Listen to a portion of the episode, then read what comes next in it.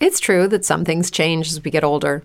But if you're a woman over 40 and you're dealing with insomnia, brain fog, moodiness, and weight gain, you don't have to accept it as just another part of aging.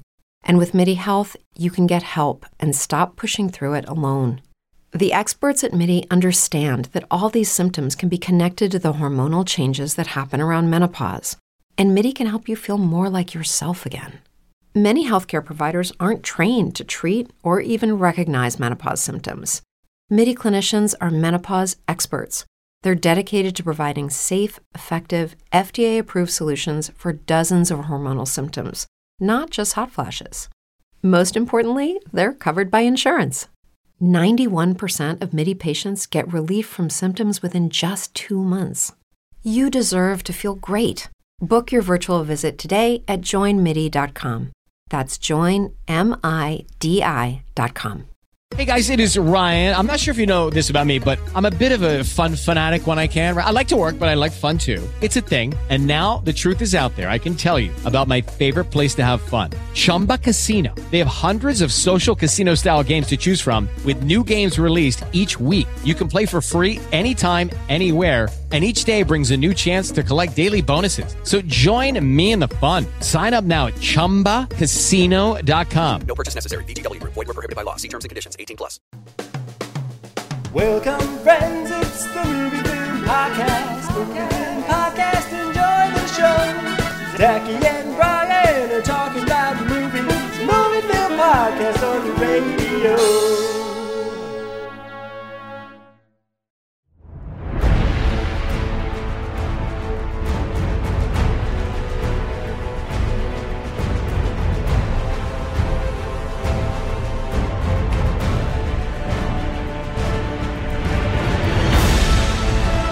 Welcome to a movie film commentary track. My name is Zaki Hassan, and I'm here with Brian Hall. Hey, how's it going, Zaki? Oh, I'm I'm doing very well. You know, uh, I have to say, uh, we we have this uh, commentary selected, and uh, you know, uh, I thought I was going to be in a dark place when I was watching it, but you know, I, I would say I, I was feeling uh, pretty pretty light. No, I don't know. I was feeling pretty world, yeah, that's not that's dark, better. but world There you go. and the. That might be better. uh, yeah, yeah. Not to not to reveal all my cards, but uh, you know, I'm finding as we go back and revisit these Marvel films that I don't rewatch a lot, I'm like, yeah, they're they're all right. you know, um, we'll get into it. I'm kind of looking forward to getting into this one. It's kind of short too, but uh, this was the first one I remember seeing in the theater and going, "Oh, I don't think I like this." Mm-hmm. So it's it was I'm I enjoyed the opportunity to go back and uh, check it out again. I, I think what I remember most about this movie is your reaction to it. Really? I think so because because I was definitely when I saw it, I was like, eh, it's all right. And Yeah. and I remember you and Sean. Uh, this this is when Sean was hosting with us. You you know you you sort of ganged up on it. Sean was holding it by the arms. You were kind of sucker punching it. I, you know, I actually remembered specifically my problems with it. I, I was just telling you off mic. I couldn't believe how many details I remembered about this movie, and so I was sort of like, "All right, let's check out that moment again and see if I still feel the same way." And so, yeah, it- it'll be interesting to to go through this with you because I can't believe how much I remembered, and uh, it was interesting to go back. Well, Thor: The Dark World is the subject of our commentary. In case you haven't gleaned already from this conversation, I realize we might have buried the lead a little bit, uh, uh, or or if you don't know already from looking at the label of this episode Right, in your right. podcast reader. But uh, that film celebrates its 10th anniversary uh, right around the time we are recording this, and uh, as it happens, another Marvel film is about uh, due to drop as we are recording this. So you might say, Brian, you might say. Oh, and also the season finale of Loki is about to happen as we record as we're recording this. So Brian, wait for it. It's kind of a convergence. nice, nice. that's that's so perfect, Zaki. I'm going to applaud you because it only applies to this movie. It's not just some catch-all Marvel joke. Per- per- perfection. Steve Jobs uh, meme. Perfection. 10th anniversary, The Marvels, Loki Season 2. Boom, here we go. We're about to watch Thor The Dark World. We're about to take a break, but if you want to queue it up, you can do that right now, and we will be back right after this. With the Lucky Land slots, you can get lucky just about anywhere. This is your captain speaking. Uh, we've got clear runway and the weather's fine, but we're just going to circle up here a while and uh, get lucky. No, no, nothing like that. It's just these cash prizes add up quick. So I suggest you sit back, keep your tray table upright, and start getting lucky. Play for free at LuckyLandSlots.com. Are you feeling lucky? No purchase necessary. Void where prohibited by law. 18 plus terms and conditions apply. See website for details. Hello, it is Ryan, and we could all use an extra bright spot in our day, couldn't we? Just to make up for things like sitting in traffic, doing the dishes, counting your steps, you know, all the mundane stuff. That is why I'm such a big fan of Chumba Casino. Chumba Casino has all your favorite social casino style games that you can play for free anytime, anywhere with daily bonuses. That should brighten your day a little. Actually, a lot. So sign up now at chumbacasino.com. That's chumbacasino.com. No purchase necessary. VGW Group. Void were prohibited by law. See terms and conditions. 18 plus. And we are back and ready to go. Brian, you queued up? I'm all queued up. Okay, so we are watching the one and only theatrical cut of Thor the Dark World from 2013. We will do the usual thing where I will count to three and then we'll hit play. And uh, let's do it. Brian? All right. One, two, three, play. And here's here's the old timey Marvel intro music. Yes, by Brian Tyler. Brian Tyler. Right. This might have been the first film to have that music, if I'm not mistaken. I think so. I think I have that written down. Yeah, Brian Tyler Um, also did the score for this film, and it's a terrific score. I should say it is. Uh, uh, Brian Tyler's a great composer, but I really Mhm. like that the some of the thematic material he came up with for this one. You know, I worked on the movie Now You See Me, and he was the composer for that. And I got to go to his studio and Wow, kind of watch him do his thing. And I was really impressed with him. Um, I already was from his stuff, but just with that movie specifically, I think what I noticed about him was, you know, I. I, I I won't speak for you, but for myself, you know, we grew up in the sort of John Williams of it all, and that's to me what like a, a robust score with personality sounds like. And then over time, you know, even still with orchestras, just Yeah. the the voice of what modern scores sound like changes. And I haven't always gone along with that or just found, you know, that I've loved it as much as the scores I grew up with. yeah, But what I loved about Brian Tyler, particularly on Now You See Me, I noticed was he had that more modern sound to it, but there was still like a theme. You know, Yeah, like there was still these really catchy themes that like would hook you throughout the film. And I, I was like, yeah, no, this this is good. And, and so it really uh, made me love Brian Tyler. Uh, yeah, made me a fan, is what I'm trying to say. So yeah, I was happy to see that this was him. So this intro sequence, uh, helped along by uh, Anthony Hopkins, who I feel like is doing a lot of the heavy lifting just with his Mm. narration. Yeah. Um, it, it's it's a lot of hugger mugger. It doesn't. I mean, I I think I I was comparing this to the intro sequence of the first Thor, Yeah. and and obviously this is trying to evoke that. But I think this is the central problem with the film is we have the two essential elements. Number one, the ether. Number two, Malekith and the ether doesn't make much sense, and Malekith uh, does not arouse much interest. You know, it is so funny you say that. I guess and not surprising, but I actually wrote down bad guys. But why though? Because it's I I really was like I want to pay attention to this. I really really want to try to give this movie a fair shake.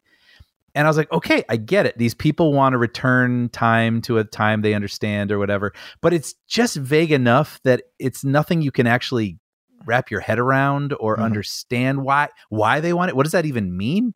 He's like Yeah. talking about the dark times and so I'm you know sort of picturing the creation story where it's like there was darkness and then there was light. And so if they want to go back to you know so I need more detail. Like what do you mean darkness? Like Yeah. what what good does that do you? Like what does that restore to you? What does that you know? And I was like, man, just I felt that throughout this whole thing. Just a few more details would really fill this thing in and I think raise the stakes for everybody all around. But it it all remains kind of vague and you're just kind of happy to hang out with your characters. But I wish wish there was a little more to to to grab onto with this, you know? It's starting with this. that really is, is you know in in terms of Thor: The Dark World, I think that's almost the, the best way of describing it is like you squint past the the the central conflict and you just sort of appreciate. Oh well, here's Thor again. We like Thor, and here's you know Volstagg and Fandral, and we like them, and you know, and kind of we go on this little little zip zoom zow journey. But uh, uh, I mean, eh, Christopher Eccleston is a good actor, and by all accounts, uh, you know, there was a lot more of his stuff shot that didn't make it into the finished Mm. the finished product, which I fully believe. Yeah, I suppose that's not surprising. You know. Now, Um, all of this stuff yeah. with Loki, we should mention. Uh, this was these were late additions Mm. after the success of the Avengers, and sort of everybody loved Loki in the Avengers, and so they they went back and added in a whole bunch more because the original idea was that Loki wouldn't have entered the story until basic until Thor needs to break him out. Oh, so he would just be in his cell. Yeah, exactly. I see. and and I'm I'm uh, you know objectively the movie is improved whenever Tom Hiddleston is on screen. I was gonna say it's a wise pivot. I mean, you Yeah. know, you you examine the reaction and you react to it. Yeah, I, I all all of this stuff with with um, Loki specifically, uh, uh, you know, digging into the relationship with his mom and and and the, Mhm. the scenes with Hopkins. I mean, it's funny because because I think Anthony Hopkins has spoken and generally kind of like yeah and i did those comic book movies and you know i don't know that he Mhm, has sure. a great deal of affinity but but let's assume that anthony hopkins is bored while playing odin hmm e- even bored anthony hopkins i'll show up to watch You you would never know it. I, I was thinking last night that he is he's giving a performance. You know, this feels like a real character, and Yeah. uh, I think whatever you want to say about this movie, I do think this movie's better for what he he gives it. You know, his relationship with his sons and everything. yeah and and you know what's what's sort of interesting is it, chronologically when this movie came out it was the second mcu movie after avengers Mm. so we had we had uh iron man 3 a few months before this and we Ah, had okay. Thor two, right? And so we're now into phase two, and and everything sort of had that post Avengers glow about it, Mhm. you know. Mhm. But I definitely, I mean, you know, we know when it comes to Thor: The Dark World, I think generally speaking, it's included in the lower tier of Marvel films. That's my general sense. Yeah. I well, I think so. Yeah, uh, generally, and also I know for myself. Like I, I remember where I was seating or seated in the theater, watching this. It was a very memorable. Like the the thought creeping into my head, like, oh, I don't like this one. so it's it was kind of weird because you know I guess coming off the high of uh, Avengers and all that. Avengers and, and Iron Man three was was generally well received, is my sense. Now, now that said, this is a great ent- entrance for Thor. Yeah, I agree. Um, uh, the, the the music crescendo. They also modified his his costume just slightly, so he's got the the armor on his his legs as well. And Hmm. um, I believe this is Hemsworth's real hair, as opposed to he was wearing a wig in previous uh, versions. The- you know, in- I in read Avengers that, Thor. and b- before I even read that fact, I noticed. I was like, wow, that looks that looks like his hair. Because others, you know, it looks a little bit more like a wig, but And there's Zachary Levi as Fandral, by the way. yeah. Um, he he stepped in for for Josh Dallas, who played the character in the first one, and then uh, course he got done away with pretty quickly in the third one. Right. But I was actually thinking as as as I was rewatching it, I was like, uh, some of my favorite stuff in this is is the the material with the Warriors three with Sif. Uh, I liked that a lot, and I wanted more of that. I completely agree. All the interaction stuff kind of works for me in this Mhm. movie. You know, it's just the story and the stakes that just feel a little like, well, if we must, you know, kind of certain sort of, you know, or, or just undercooked is probably a better So th- this this beat right here, this is obviously inspired by Raiders of the Lost Ark. Um, Mm, I didn't even think about that. Yeah, and and uh, I believe this was uh, a Joss Whedon rewrite. Mm. I Uh, heard so- that that he had uh, rewritten a couple scenes for this. Yeah, after Avengers, after he signed on to do Avengers, he became sort of the go-to script doctor for Phase One and Phase Two. Hmm. And so he had kind of a hand in in every single one of the movies. Perhaps not Guardians of the Galaxy because that was very much a James Gunn joint, but certainly the Avengers related ones.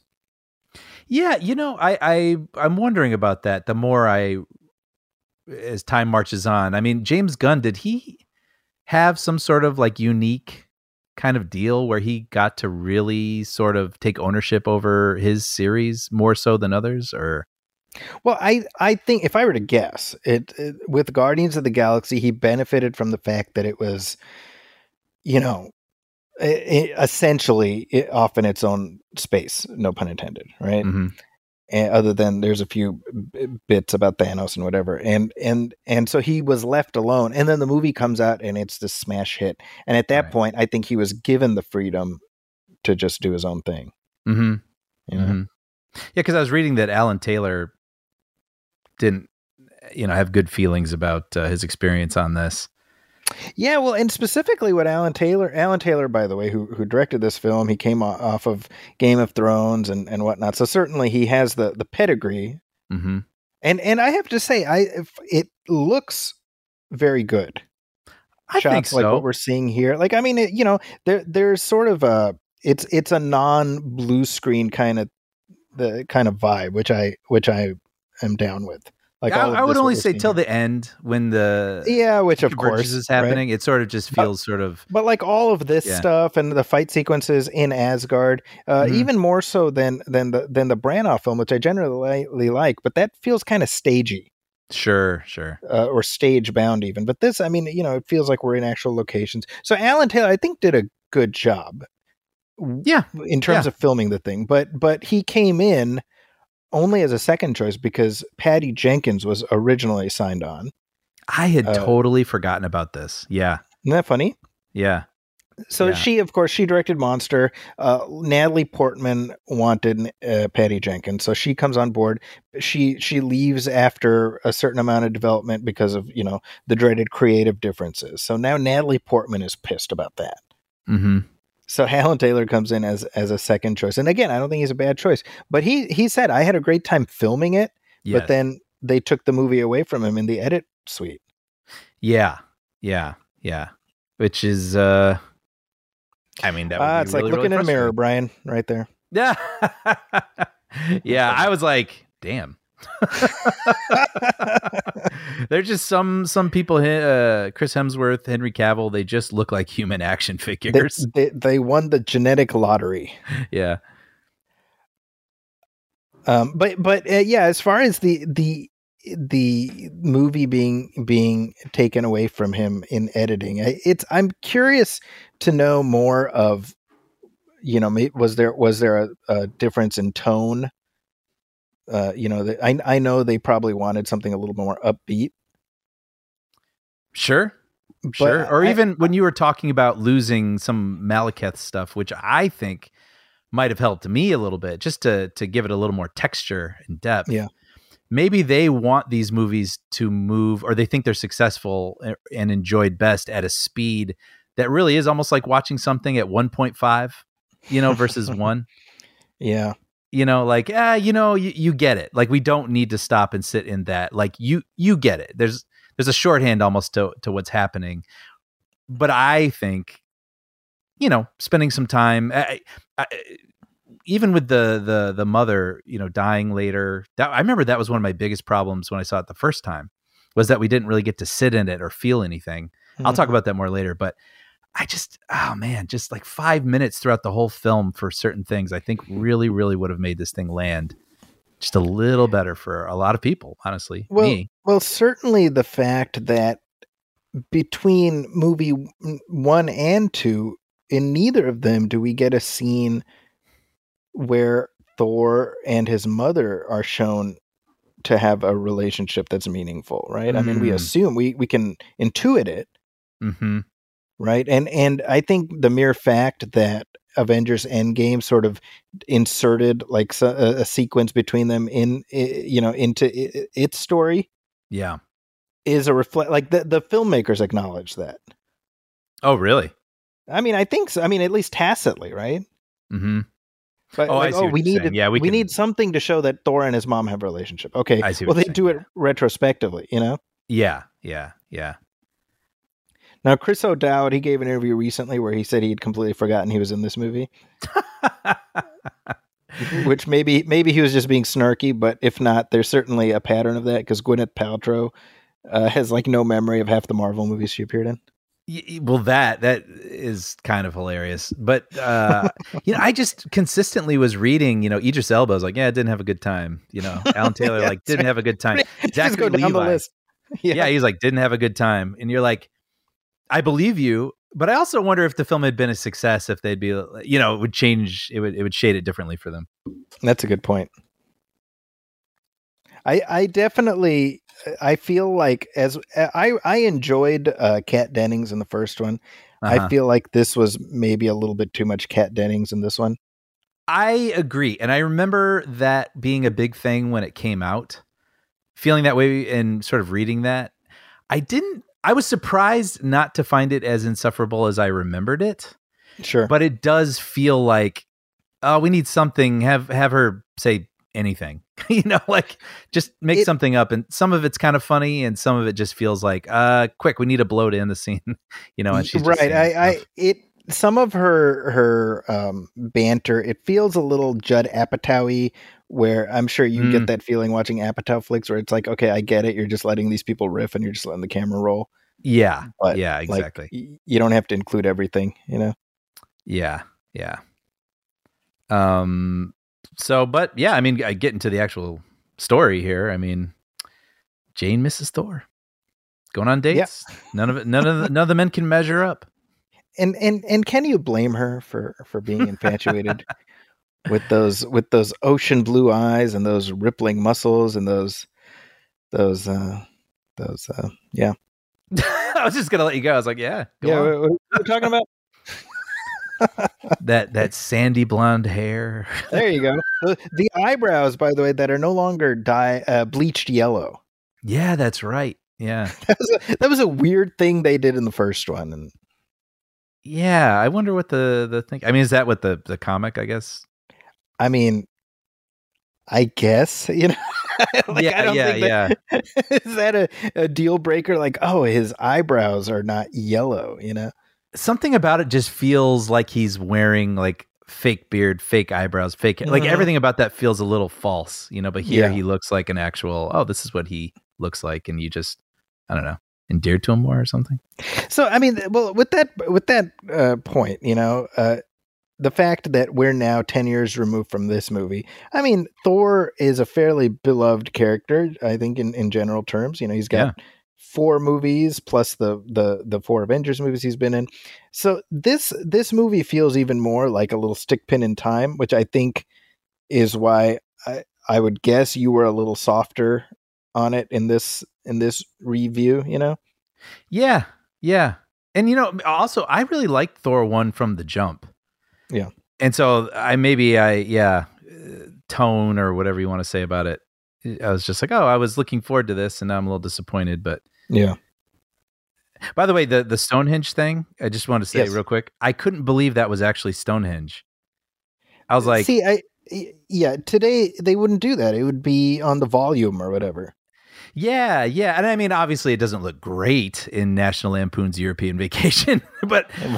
you know, with the budget they have here, I just assumed they would go to some sort of grassy field and set up some stones. But uh, I was reading that uh, it was a big challenge. They could only shoot, you know, during daylight, but when they weren't open for visiting hours, so it was a, a huge headache. And I was like, wow, I, I, I'm just surprised they went through all of that.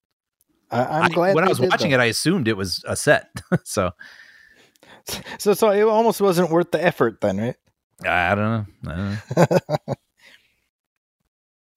So, so as I alluded to earlier, right, the the whole storyline about the convergence and the ether and the dark elves, here, it, it's it's all just uh, gleep glop.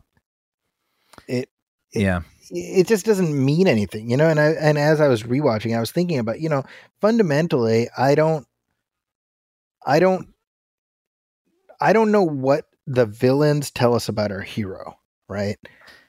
That's a great point. right Yeah. and and that's that's something that i always that was something sam raimi talked about when he was making his spider-man movies that his that was always his approach when selecting Mm. the villains it's like well what what insight into our hero does the villain give us and that was his rationale for choosing whatever he did right and and you know i i i think with this I, I guess Thor would want revenge because Malekith killed his mother Mhm. But I don't get the sense that that's something that's driving him, right? No. Yeah. And that's what I mean. I, I feel like I didn't hate the idea of like these these villains want to change the world as we know it back into something that they like. I would like a little more detail about that. And I also there's something about the convergence that's so specific that I kind of like. It reminds me a Mhm. little bit of the end of A New Hope, you know, with like the rebel base is now in range. Like we have Mhm. this thing slowly coming together and we've got to solve our problem before click this thing Yeah. happens. But they don't really lean into that tension. You know, right. and Yeah. also, it's not. ve- We can talk about more when it's happening, but it's not super clear what they need to accomplish. It's not super clear what we stand to lose, like you just said, what the hero stands to lose. It's close. It's close, but you Yeah. end up not really feeling much about any of it. This is a cool Yeah, idea, I- by the way. oh, this sort of the the interdimensional thingamajig here. Yeah, this little hole Mhm. in space time here and dropping things, and I like that some of them go through this loop and some of them appear somewhere else. Right. Yeah. Well, the keys disappear. That's pretty funny. Sorry, you you were about to say something.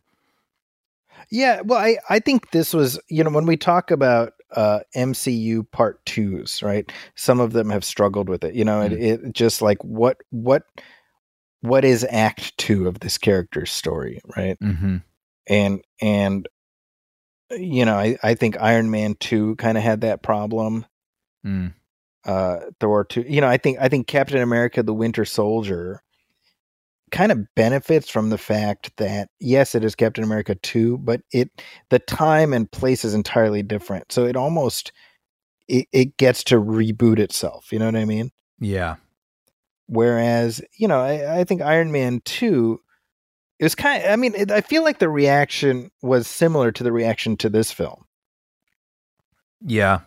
Maybe maybe to a lesser degree because this one was more disliked but just kind of like eh, eh, it's, yeah it's another one we like we like the the characters so here's another thing you know Certainly at the time, but I do I I like you were saying when people reminisce on these films, I feel like yeah, Dark World and Iron Man 2 are sort of like, oh yeah, those we're not a big fan of those, but most of them are pretty good. right And, And- I'm finding I think we said when we did Iron Man 2, Mhm. oh well, I, I didn't mind watching that again. You know, right Eh, but you have thoughts. And it, that same goes for this. You know, it's uh, like, well, I Yeah. actually didn't mind watching it again, but it I I have very clear ideas of what could make it more enjoyable. It, yeah, it's well, it's it's so interesting right? because because we at this point we have four Thor films, of of which I would say one and three are the better ones, yeah, agreed. And two and four are the worst ones, and both for for different yet similar reasons are the worst ones. Sure.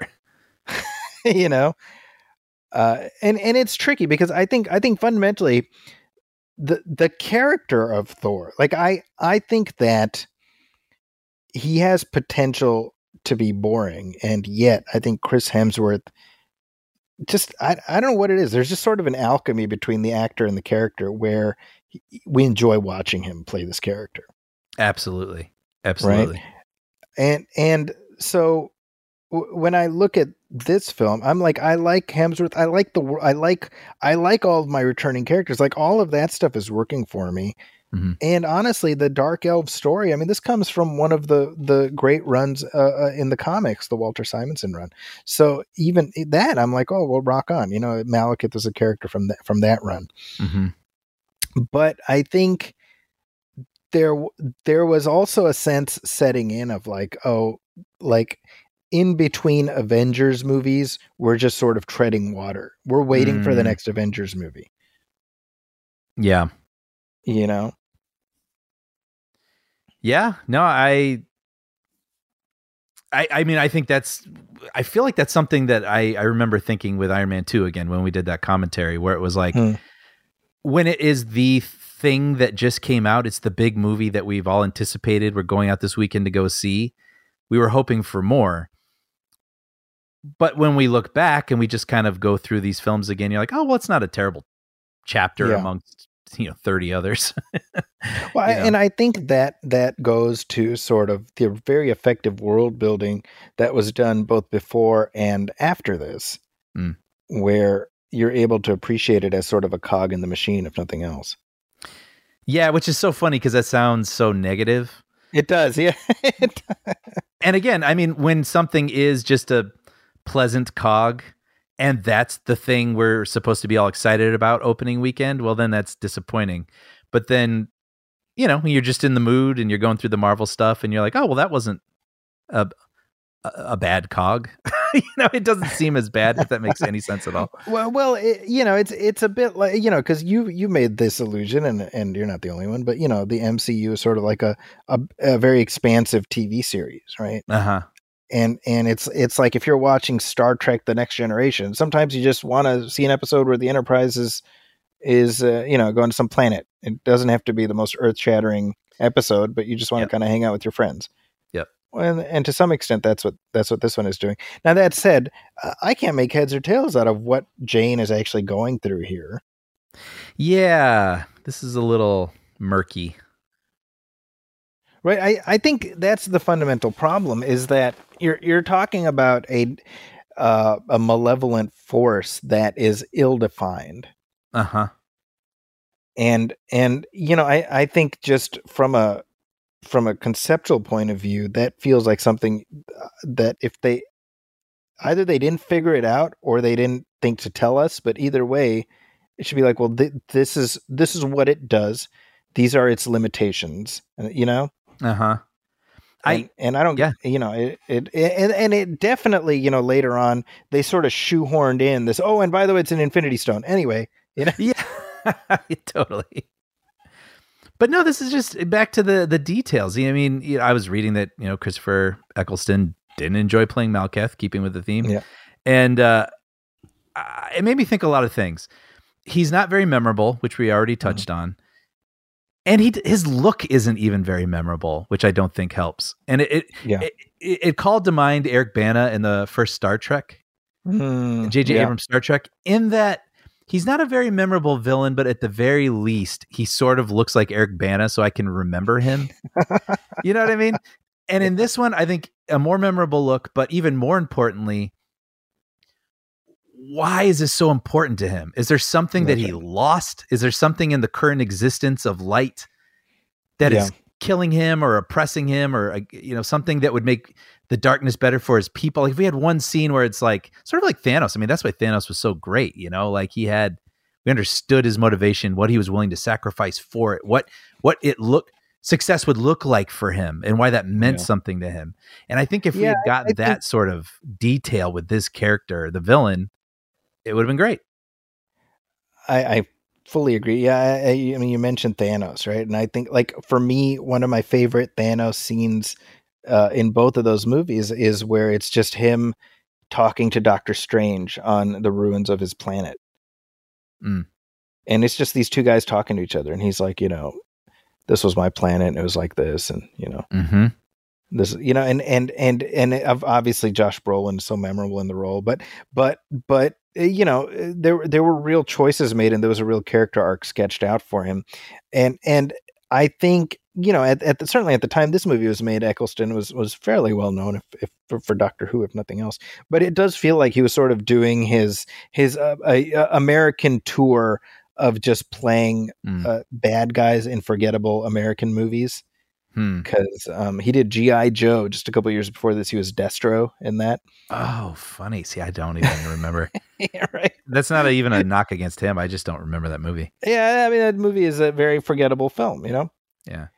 Um. a- And and I, you know, he said uh, as uh, as uh, as it pertains to this one, oh, I just did it for the money. And I'm like, well, hey, uh, you know, uh, the Sure. Michael Caine approach, I can respect that. yeah I I hope the addition it put on your house uh, is is uh, worth your while. You know. Yep. Yep. I think he owes us all uh, some coffee. You know, like a like a, a visit. And what I'm trying to say, like we get a visit, an afternoon at uh, said place as recompense. But yeah, no, I think you could have even played up. I think I just watched this last night. I don't even remember, but I think Portman's character suffers a little bit while carrying this thing, or she yeah. it shows her eyes turn black at one point. I remember, but just a Mhm. little like if she gets progressively sick carrying this thing, and Yeah.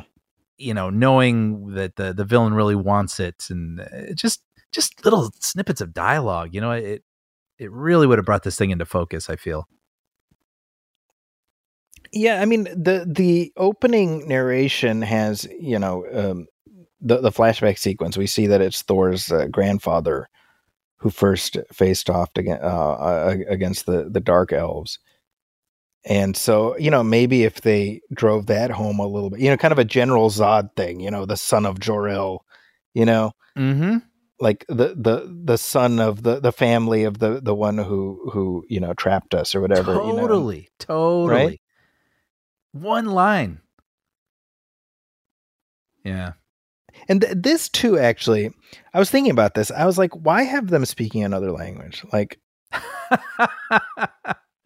right? I mean, you know what I mean? Like, just have them speak English, dude. Like, it's hard enough Yeah. to like get find our way into those characters. That's really funny. Yeah, I, mean, we, wa- we don't need them yeah. to be like "Bah, tuk, tuk, da, ba." just whatever, man. Just uh, we get it, you know. that is really funny for for those reasons, and also, you know, I was reading that a new language was created for that scene that those Yeah, actors why? had to memorize, Why? and it just Tell me why. well, it set my mind to fire uh, like a flame. I was like, who does who did that? How do you make something that just doesn't sound like elfish? You know, like That's right. and like to what end? You know, and like Yeah. and does someone go like ha sha sha doesn't sound quite right? Could it be ah sha show? You know, like like who's who's grading this stuff? These poor actors having to memorize this nonsense. Yeah, it's sometimes it feels worthy and sometimes it feels like to what end, and that that's what I thought for this one. No, to- totally. Yeah. So this woman here, who's like the head nurse, who was talking to Natalie Portman, that's Alice Krige. She uh, she played the Borg Queen in Star Trek uh, First Contact, Ah, and uh, in the in the miniseries Children of Dune, which by the way had music by Brian Tyler. That's actually the first time I ever heard Brian Tyler was, was in for the soundtrack of that. But uh, she played Lady Jessica, Paul's mother, in that. oh wow.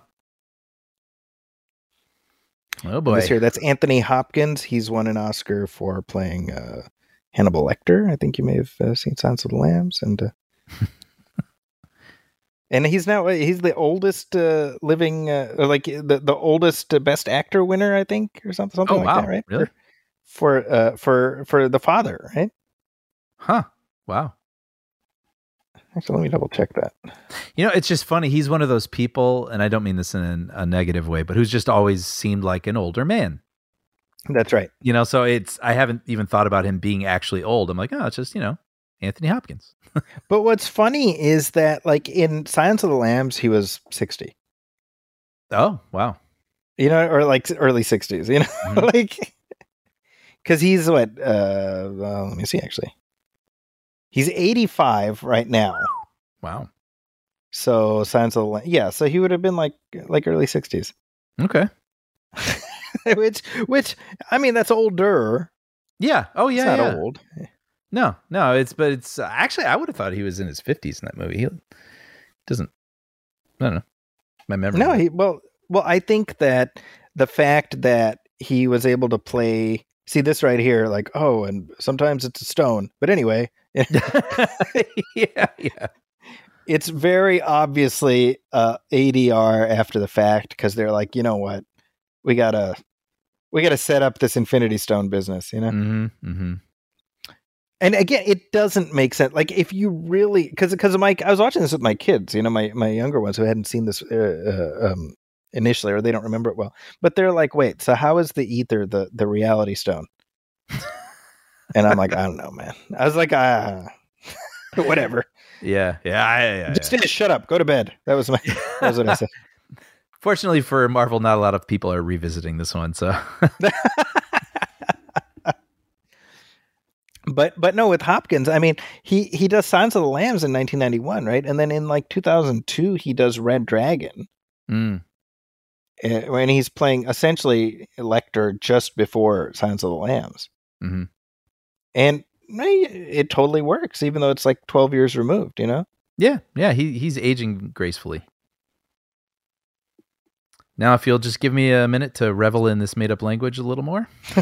Seriously, I mean, I I was that was what I kept thinking as I was rewatching it. Just have him speaking English. Like, why are you erecting this barrier between the characters and the audience? Yeah, yeah, yeah. That's all I got. the The character of Malekith in the comic books has kind of an interesting look. He's got like his face is black on one side, white on the other. Hmm.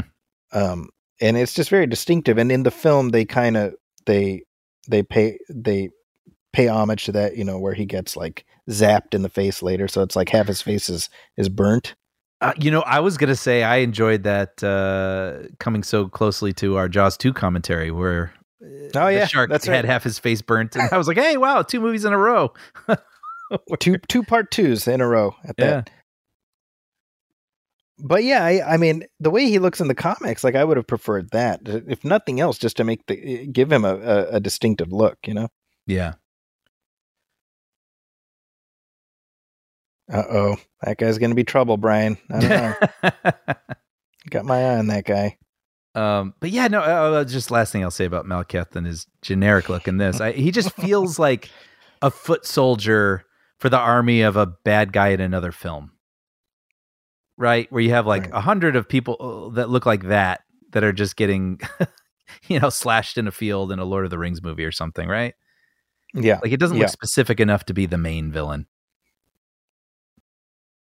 It, it is funny to to read some of like some of Eccleston really, you know, holding forth about what he put into the character and the motivation and whatever. And I'm like, man, respect, but uh, none of that like made it onto the screen. you know? Yeah, yeah, that must be disappointing.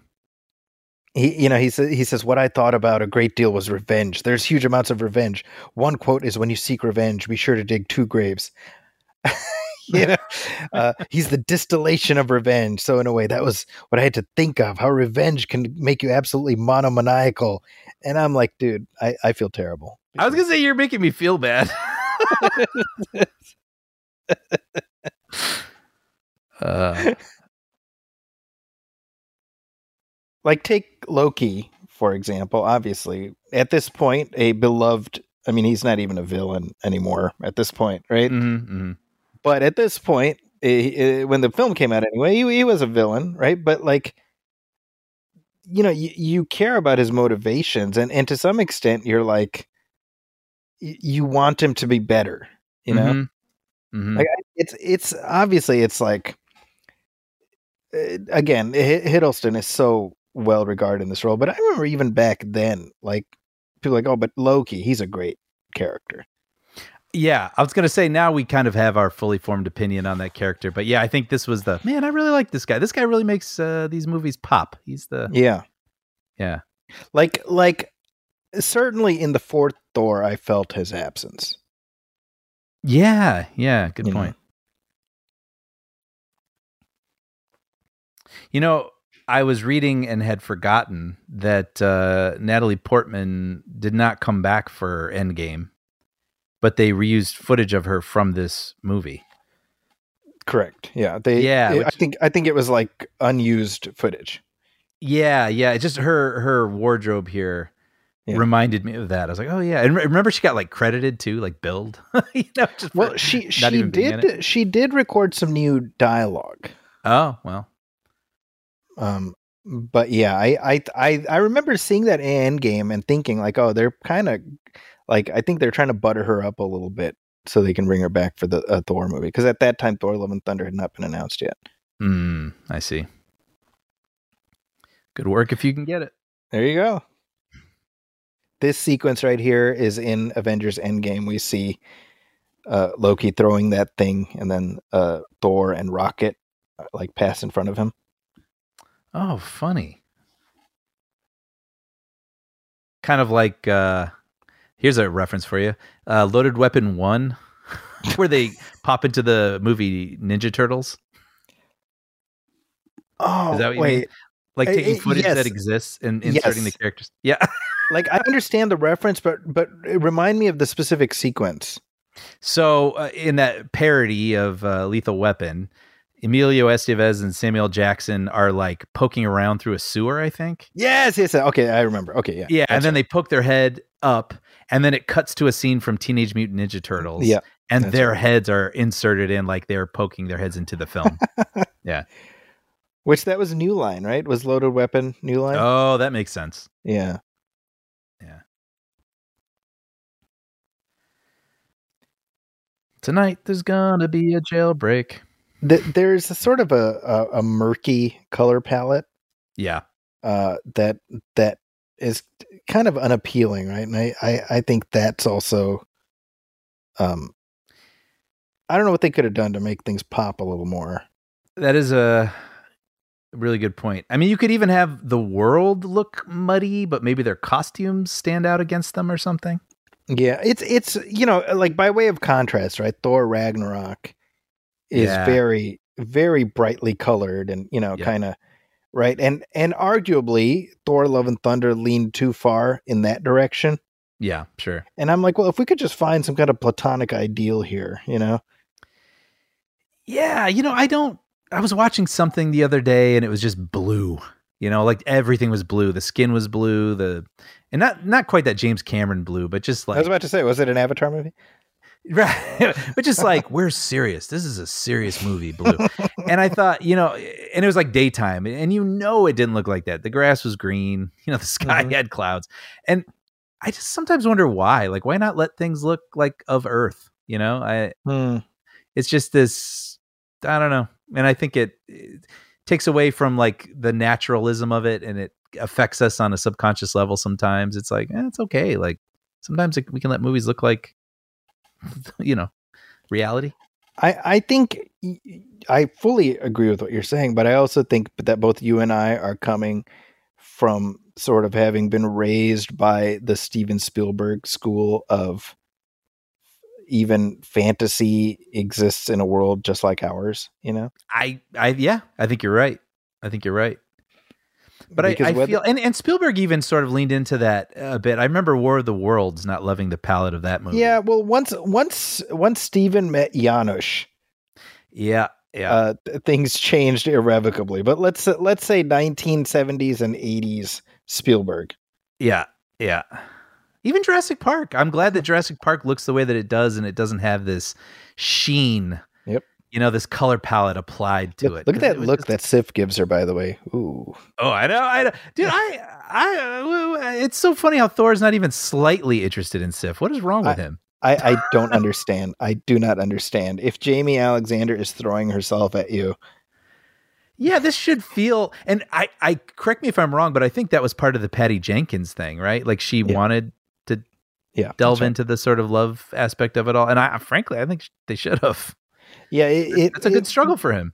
It absolutely like like what you see, because bear in mind this is when when Marvel was was run by Isaac Perlmutter and Mm. and and Feige had to answer to him. So you see how a lot of the creative choices were filtered through that and through this Marvel Creative Committee, and and it ended up, you know, it it because there was this this creative committee where it was like people from the comic books and wherever, and they would have uh, sign off on a lot of these decisions, you know. hmm And the thought I have is, well, I'm sure the comic book people were, were giving good advice. I'm sure there were bean counter people who were like, oh, don't break any of the toys, so to speak. Sure. Like, don't make any changes that are too drastic because what about the next one kind of thing, you know? hmm hmm And I fully believe that between this one and, and Iron Man 3 also, I don't know if you remember, uh, Rebecca Hall was supposed to be the villain of Iron Man 3. Right. It wasn't it wasn't going to be Guy Pearce. Right. and and Ike Perlmutter was like, no, no, no, no woman is going to be. I mean, real weird choices. I coming from I don't know where. Man, that is so weird. Yeah. Yeah. But sorry, you you were talking about Spielberg. I apologize.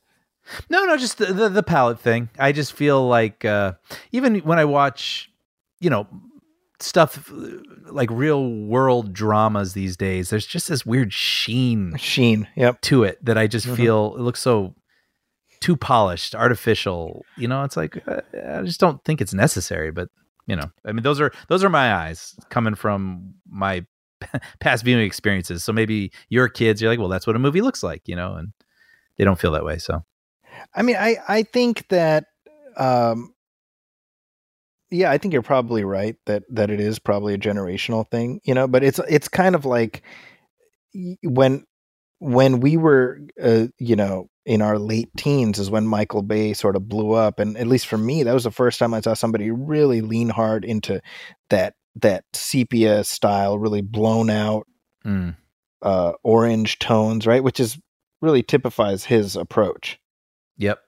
Yep, But we don't see that as much anymore other than in Michael Bay movies, that's true. Yeah, right? But there is sort of Christopher Nolan style, which I would say is maybe a little bit more washed out. you know, he a little bit not as washed out as some of the other things I Yes. feel that I'm complaining about. My brother actually, who like I say, he doesn't have the he doesn't think about this stuff as much as us, but he does feel it. And he's like, I love the look of Nolan movies. They remind me of the movies that I grew up with. Hmm. You know, like concrete looks like gray, gre- grass looks like green, the sky looks blue, but it still looks cinematic. Well, I think You I think part of that is because he tries as much as possible to shoot in practical, real locations.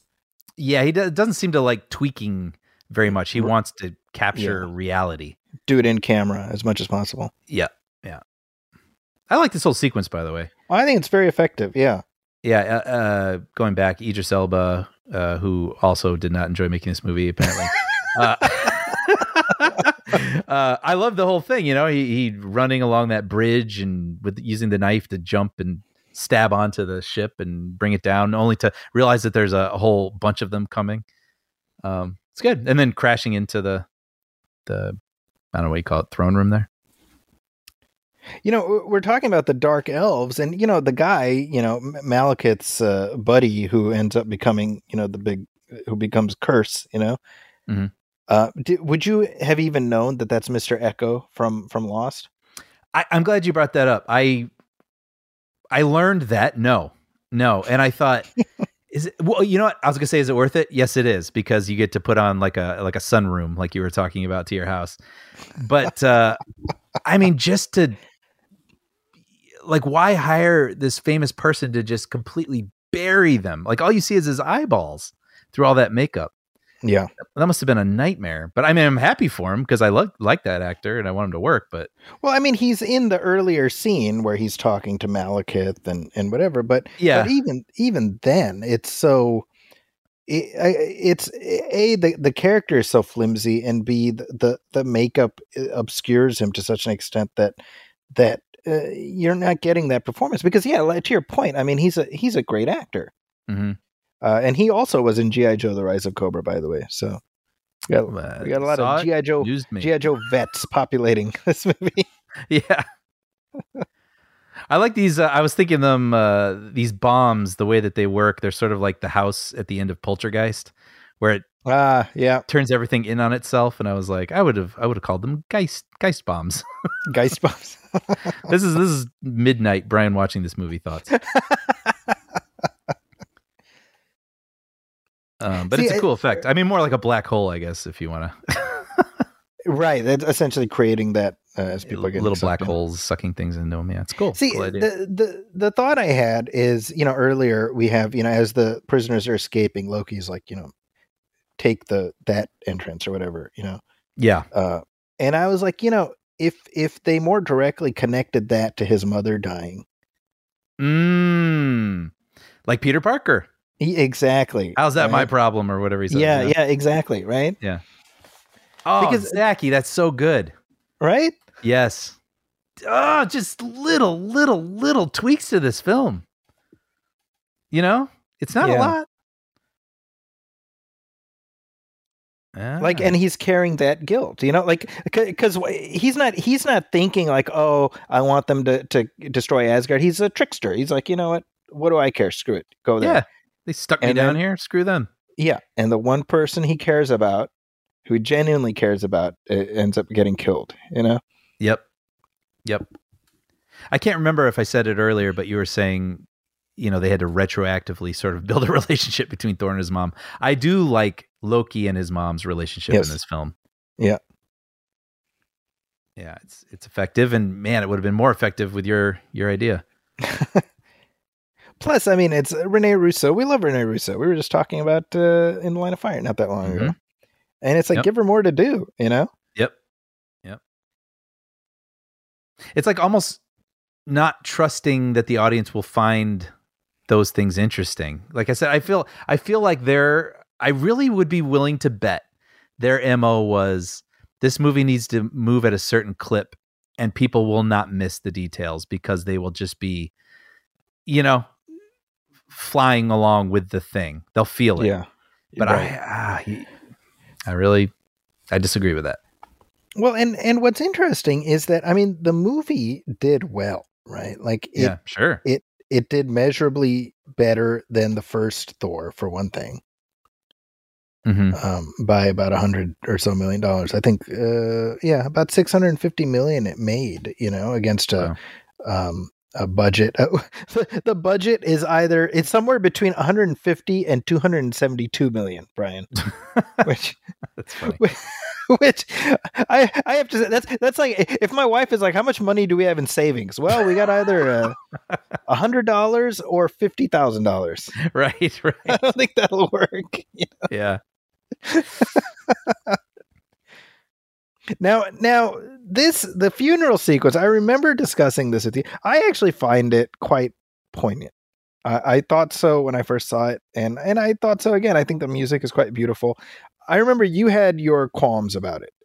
It's so funny. I can't believe you do remember that, but I do remember this was one of if I had to remember two things that I thought about this film, I remember it not feeling emotional enough for me. And I think Sure.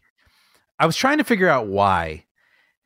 And I think it's a lack of the uh you know, depth of relationship that we were talking about earlier, but you know what really made me realize it was when they had those glowing orb balls and they went into the Mhm. sky, which is it's it's a cool idea. Well, But it's it's was like, uh, it's it's it, it's it's like in Karate Kid 2, you know, when Yeah, when uh, the lanterns. yeah, exactly. Well, I think what it made me realize was there's no talking after she dies. It's all just visuals. And I was like, there's a lot of creativity.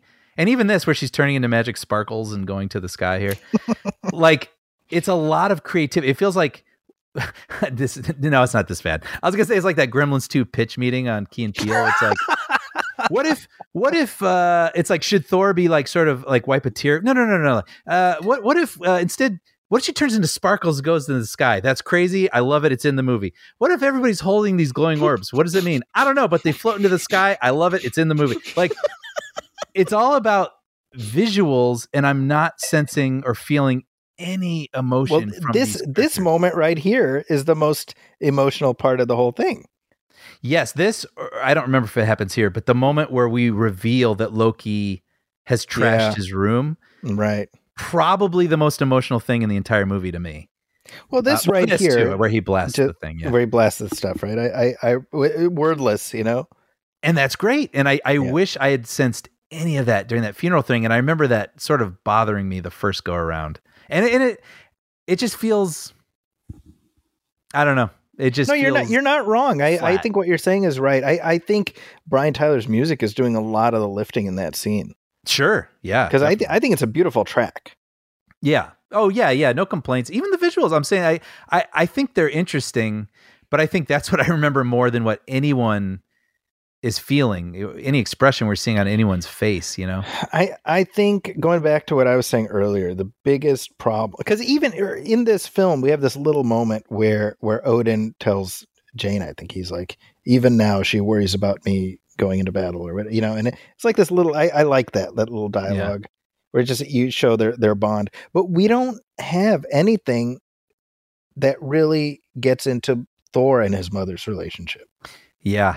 Yeah. I mean, that should be the the heart of the film. There, you know, it's like yeah, those guys wanted something so bad, the bad guys that you know, and then they went and killed the, our hero's mother, and like we should just feel that broiling beneath everything afterward, and it just it's just not there. Yeah, because because I think between the first and second films, we get a good sense of Thor's relationship with Odin. Totally. I like that there's a line earlier in this one where Thor is like, you know, we would have won quicker if you'd been with us talking to Odin. Odin's like, you must think me a piece of bread that needs to be buttered. Yeah. That's a good line. Yeah. yeah. but yeah, I, I, it's sort of like, you know, this is the problem where, where like, uh, you know, Batman Begins really delves into Bruce and his connection to his dad, but like, what about mom? Right? We don't even care about mom. right? That's a good point. Yeah. Yeah. So we get a little bit of a tease there. of What's the darkness within her there? See, So- I, I, yeah, yeah. I actually, I, I was gonna say, like Zachary Levi, I, uh, he said he didn't have a great time making this one. He said supposedly, like he's like, well, I don't know, uh, Fandral didn't get a ton to do in the first one, so they're like, no, no, no, he's gonna have a ton to do in this one. It's gonna, it's gonna be Fandral, the Dark World guest starring Thor, is I think what it. And and and I I actually do think that well he he he makes somewhat of a mark on me. Like I remember him in this movie. I can't really say that about Fandral in the first one. So that's something, I guess. I. Yeah, it's it's it's not nothing, but it, it it isn't a lot. I can understand his disappointment. Oh, 100%. I I mean uh, that being said, I found him so ridiculously obnoxious in the second Thor movie. Uh, sorry, second not Thor movie, second Shazam, oh, movie. Shazam, yeah, That that I'll gladly take him as he is in the second Thor movie. yes, yeah, yeah. That was oh man, man. After the the first Shazam, what a what a letdown. disappointment. Yeah, So th- this sequence here, I, I like this just as something that, you know, like the in the first film, if you remember, Thor is like angry at his dad and he disagrees with him. He comes at him from a place of rage, right? Mhm. And here it's it's almost reversed. right. And, you know, because Thor is now kind of wiser and more experienced, and and he's coming at his dad from a diff- like mo- more like rationally, and it's Odin who's being angry at him. Mm-hmm. And and I like how the dynamic has shifted, but also it's interesting because he's like how many or is like how many Asgardian how much Asgardian blood has to be spilled or something like that, and he says as much as it takes, right? Mm-hmm. and it's sort of alluding to Odin's past as a much more bloodthirsty figure, right? Which we don't fully find out about until the third film, Right. you know. So obviously, it wasn't intended at the time, but I kind of like that connective tissue there. Yeah. Every scene between them in this movie is so good. It really is, you know. Yeah. And it's unfortunate that I think basically we got what we just saw, and then at the very end, but that's not even really Odin at the very end, Yeah, that's right. right? Do you think it originally was, or do you think that was always like, oh, or, or, or was that one of those things that was added with the uh, the Loki love, as you were saying, post? I was wondering about that. Yeah, because because they're they're definitely setting up stuff throughout to sort of lead up to that reveal. uh huh. But yeah, I don't know. I was actually I was wondering that same thing as I was watching it. Yeah.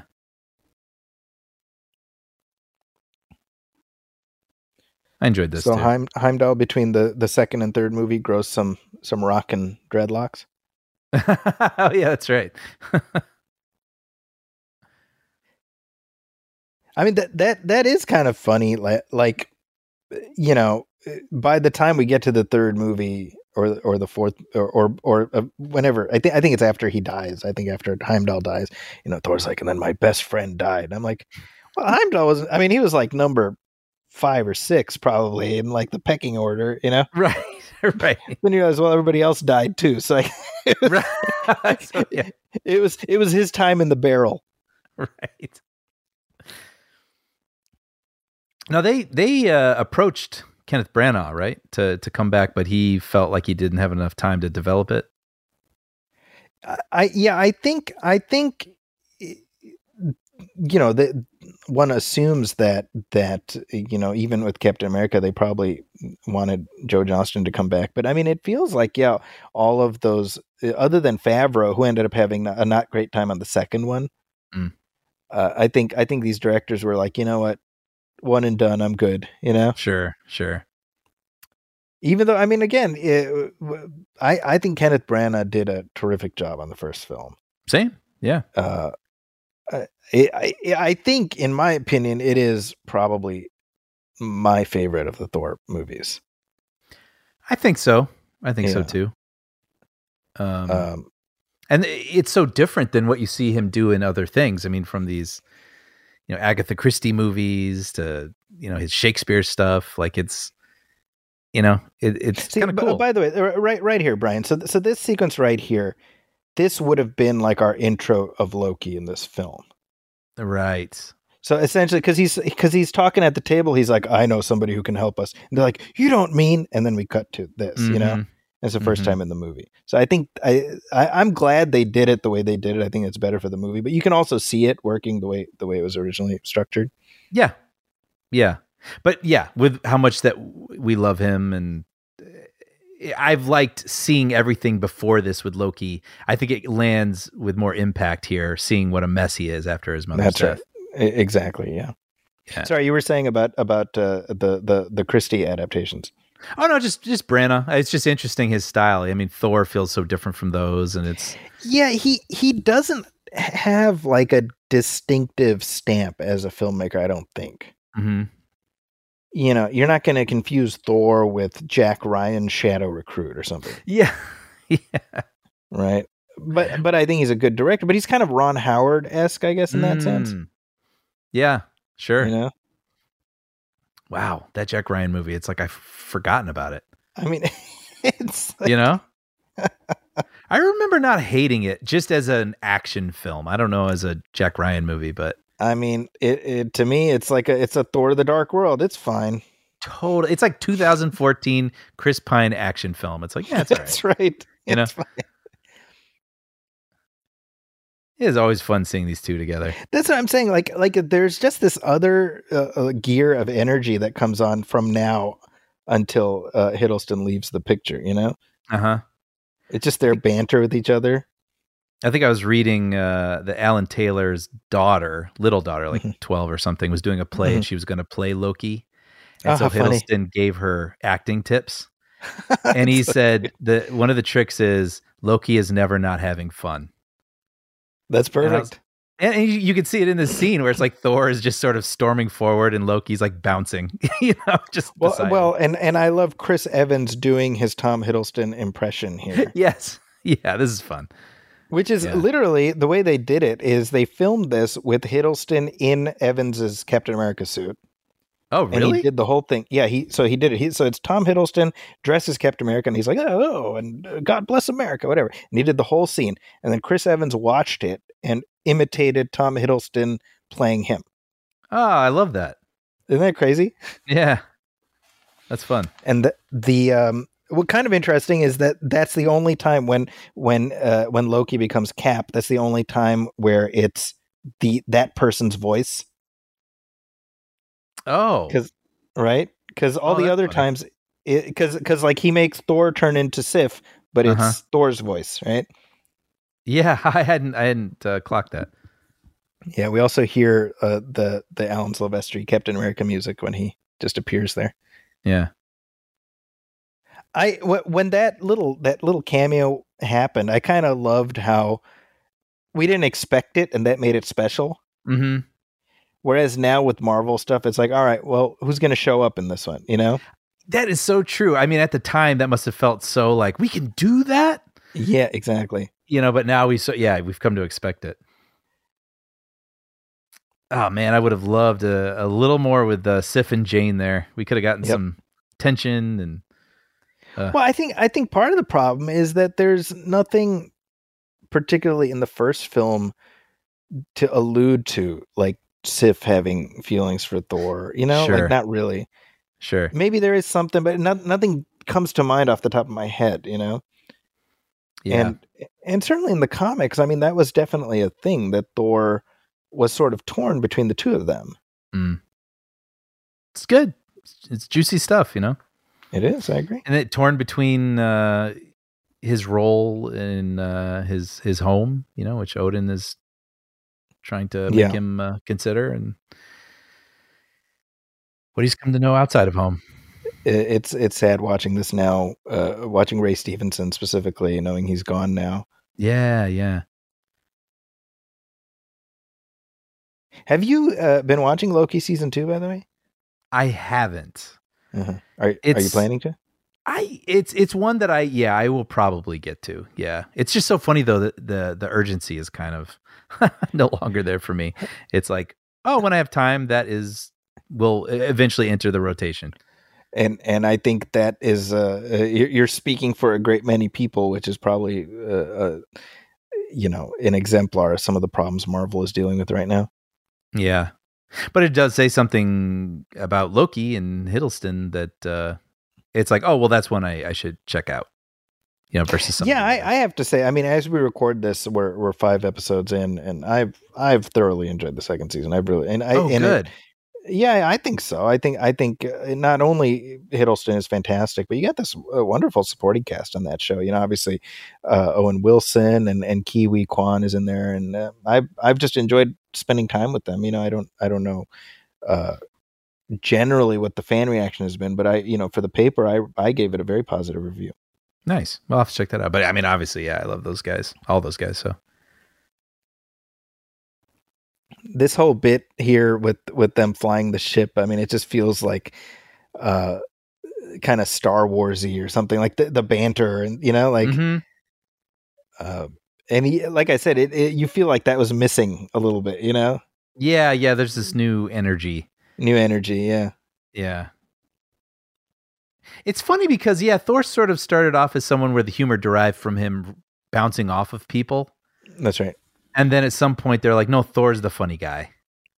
yeah and and that's sort of interesting to me because because it it is a reflection i've said this before about how these characters at some point just merged with the actors right Mm-hmm. And what they figured out is that well, Chris Hemsworth is a pretty funny dude. Mm-hmm. And in my opinion, it's unfair for somebody who's that good looking to also be really funny. yeah. it's not right, Brian. It's not right. Le- leave something for the rest of us. You know, but it, I like that you can make it make sense in your head Yes. because it's as he goes out of his world. I mean, his world is very regal and serious, right? Mhm. But as he ventures out and meets more people, he kind of comes into his own, like who he really is. You know, he can be a Yeah. combination of all those things. That's right. You just decapitated your grandfather. That's in, in the uh, the character Bor uh, was decapitated in the in the Norse myths, as I recall. Oh, really? Yeah. That's clever. Speaking of the the writer, Don Payne, who he was the the person who wrote the first Thor also, and I saw that That's right. sadly he died before this movie came out. Before it came out, yeah. Yeah, it Yeah. was, and it was. I mean, he he had written for The Simpsons, Mm-hmm. Right? He he he would write with the with John Frink. They Oh, really? Yeah, yeah. Yeah. Uh, but he, but he he also wrote Fantastic Four uh, two, the the good one, I would say. I, you know, I got to check that out. I I saw that when I was looking up his IMDb, and I feel like now, at this point, you know, where I sort of missed the films of yesteryear a little bit, and they're. I, I feel like that's one I might Fantastic enjoy. Yeah, uh, both of those movies, like they are the most 2004 and 2007 movies you're ever going to see, right? Yeah, I mean, for for for what they are, f- for sure. But you know, it's just something I miss, and I, I could see myself kind of enjoying for what it is. It, you know, pre Marvel MCU is really this fascinating mix of weird movies. like, like from from like MCU Iron Man, right? 2000, 2008. So Blade. So 98 to hmm. 2008, the movies that came out between in that 10 year span. What a trip, man. Yeah, yeah. Look at that. Look at him being all badass, Zachary Levi. you had a good time. Admit it. I mean, he goes out like a punk in the third one. Man, I don't even remember. Dude, it's like Kate Kate uh, Blanchett walks through the portal. She's just like zap, oh, really? throws throws a knife in him, and he just he's just out. I'm like, well, that sucks. Uh, Volstagg and Fandral are like like that. They're out. Yeah, it's it's very vague in my mind, but I kind of remember it. Yeah, I didn't I didn't like that. I didn't like that they did that. Wait, did we talk It's- about Benedict Cumberbatch yet? Sorry, sorry, this is a total uh, Uh, I. I feel like we should. There's it's always a good time to talk about Benedict Cumberbatch. Wait, I want to hear what you're going to say first. Uh, about Benedict Cumberbatch, I think he's a lovely man with uh, a, a captivating voice, and uh, but I don't know what. And an excellent Sherlock. Uh, That's right. yeah, no, but he he was uh, offered the role of Malekith, and Well, he very smartly turned it down. Isn't that amazing? Because what if it's like, well, all right, yeah, this Marvel thing, like let's let's get in on that. But he was like, no, I didn't. The role didn't seem interesting enough, and then circled back, and now he's Doctor Strange. yeah, I mean, you just don't know, right? Like, Uh huh. like how many actors are are doing that, or they're like hanging in for like, oh, I want like the next offer. And Marvel stuff, I mean, like, Yeah, I feel like I read that about uh, Amanda Seyfried, okay, where she was offered some role in uh, Guardians, and she wasn't sure. She's like, well, I don't want to be in the first Marvel movie that fails. oh, I did read about that. That's right. Yeah, you're like, wow, you just, Yeah, oops. you, you know, you don't have a crystal ball. I think Nebula they wanted her for. I feel like. Oh, interesting. Okay. I, I think I could be wrong, but it sounds right, right? Yeah, I can see it.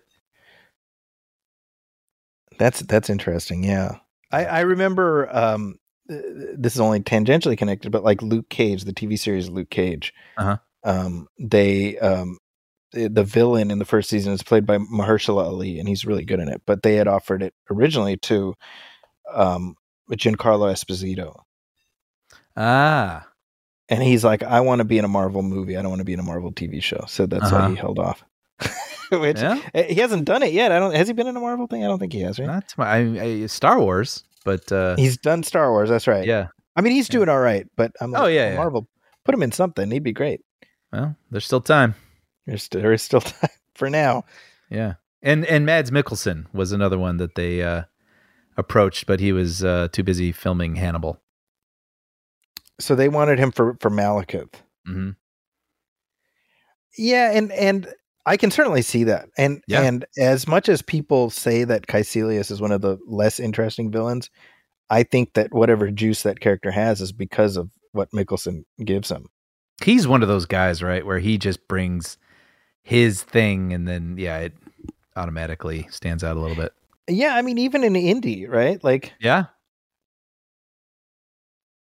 yeah, we haven't talked about um, Stellan Skarsgård at all in this one. Uh, I I believe uh, he has the the honor of of uh, getting to show the very first butt in the MCU, yeah, digitized though it be. Yeah. That would be kind of funny to get it like a script, and you're like, oh yeah, of course I'm going to be in this. I've been in several of these, and oh, we're filming at Stonehenge, no less. you know, it's like, all right, now take off your clothes. What?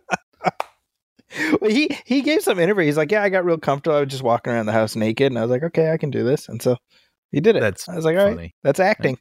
yeah. I mean, hey, who, how many people can say they've run around Stonehenge naked? So I think I think that uh, first of all, I like the Selvig character just in general, and I like Yeah. that he's just kind of a you know the, the further along the MCU gets, the more like uh every character becomes like a super character, and I like it having just normies. mm, yes, that interact with them that are allies. Yeah. Yeah, Yeah, I agree. I, li- Yeah. I like that too. I hadn't thought about that, but I agree. I, I don't want them to just only be involved with people who can kind of do anything. that's right. Because like even Jane, they made her into a superhero in the last one, right?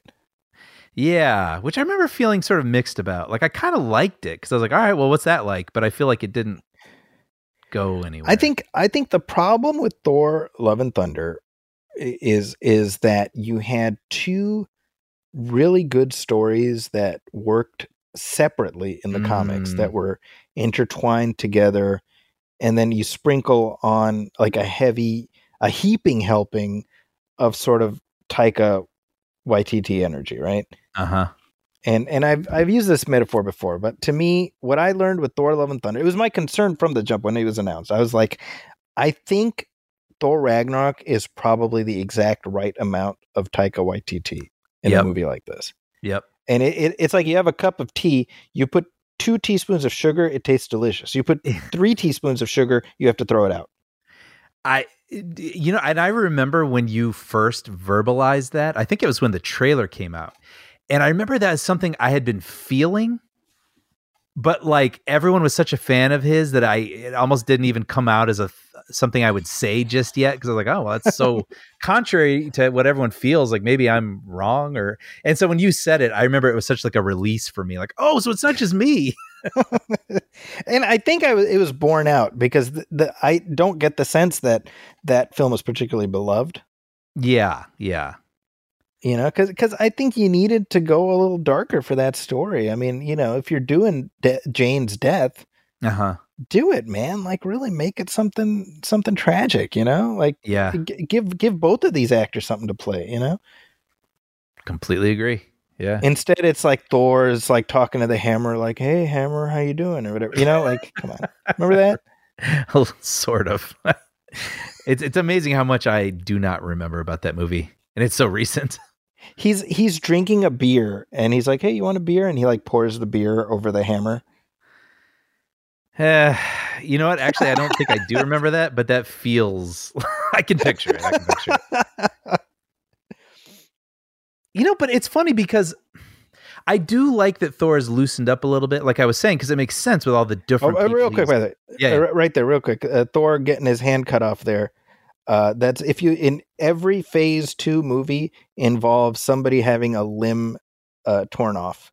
Oh, is that like a Uh, little good luck Empire Strikes Back? Uh, ex- that's exactly because Kevin Feige is a big Empire Strikes Back fan. So every Phase Two movie has something where somebody's hand or limb gets cut off. ah. yeah. So when we when we come back in the spring, Brian, for our Winter Soldier commentary, which we're doing, Yeah. uh, just so you know, we're doing it. Uh, you, you can you can keep an eye out for that. yeah. I do like, by the way, this sequence right here where the only real color is Thor's cape and it really pops. I think that's that's visually really effective. You know, it's funny because uh, I was reading that the filmmakers went to Iceland. I, I think it Mhm. was for this stuff. Yeah, for this for this here, And I was like- screwed it up. Why? Yeah, why exactly? Exactly. It looks, it's exactly what you said. It looks just throw some dirt on a soundstage and get the volume, and you get the same effect. Yeah, if you're going to Iceland, make it look like friggin' Interstellar, right? Like, Yeah, yeah. I mean, I sort of get it. It's like the creeping darkness, but it's it's No. too artificial. it's just murky. But uh, again, yeah, I do like how Thor's cape kind of pops there. no. I agree. Sorry, you were saying something. I, I interrupted you again. I apologize. No, well, I, I, I like the Thor. I, I, I'm completely on board with Thor becoming a bit more comedic. I love the in this. There's that funny moment where he hangs his hammer on that coat Oh, rack, I love it. which feels it's so in line. It's so cute, and it's it's, it's where he's at now. He's still Right. kind of regal, formal, whatever, but he's has these funny sort of moments with the way that he, you know, does stuff. But it's funny how, yeah, he becomes the guy who eventually starts talking to a hammer and pouring beer over it. You know, like I feel like there's somewhere in the middle. Yeah, it's well the thing the thing is that Chris Hemsworth is able to play a pretty big range, Yeah. right? I, because between Thor Ragnarok, Infinity War, and Endgame, you've got three distinct flavors of Thor that he gets to play, Mm-hmm.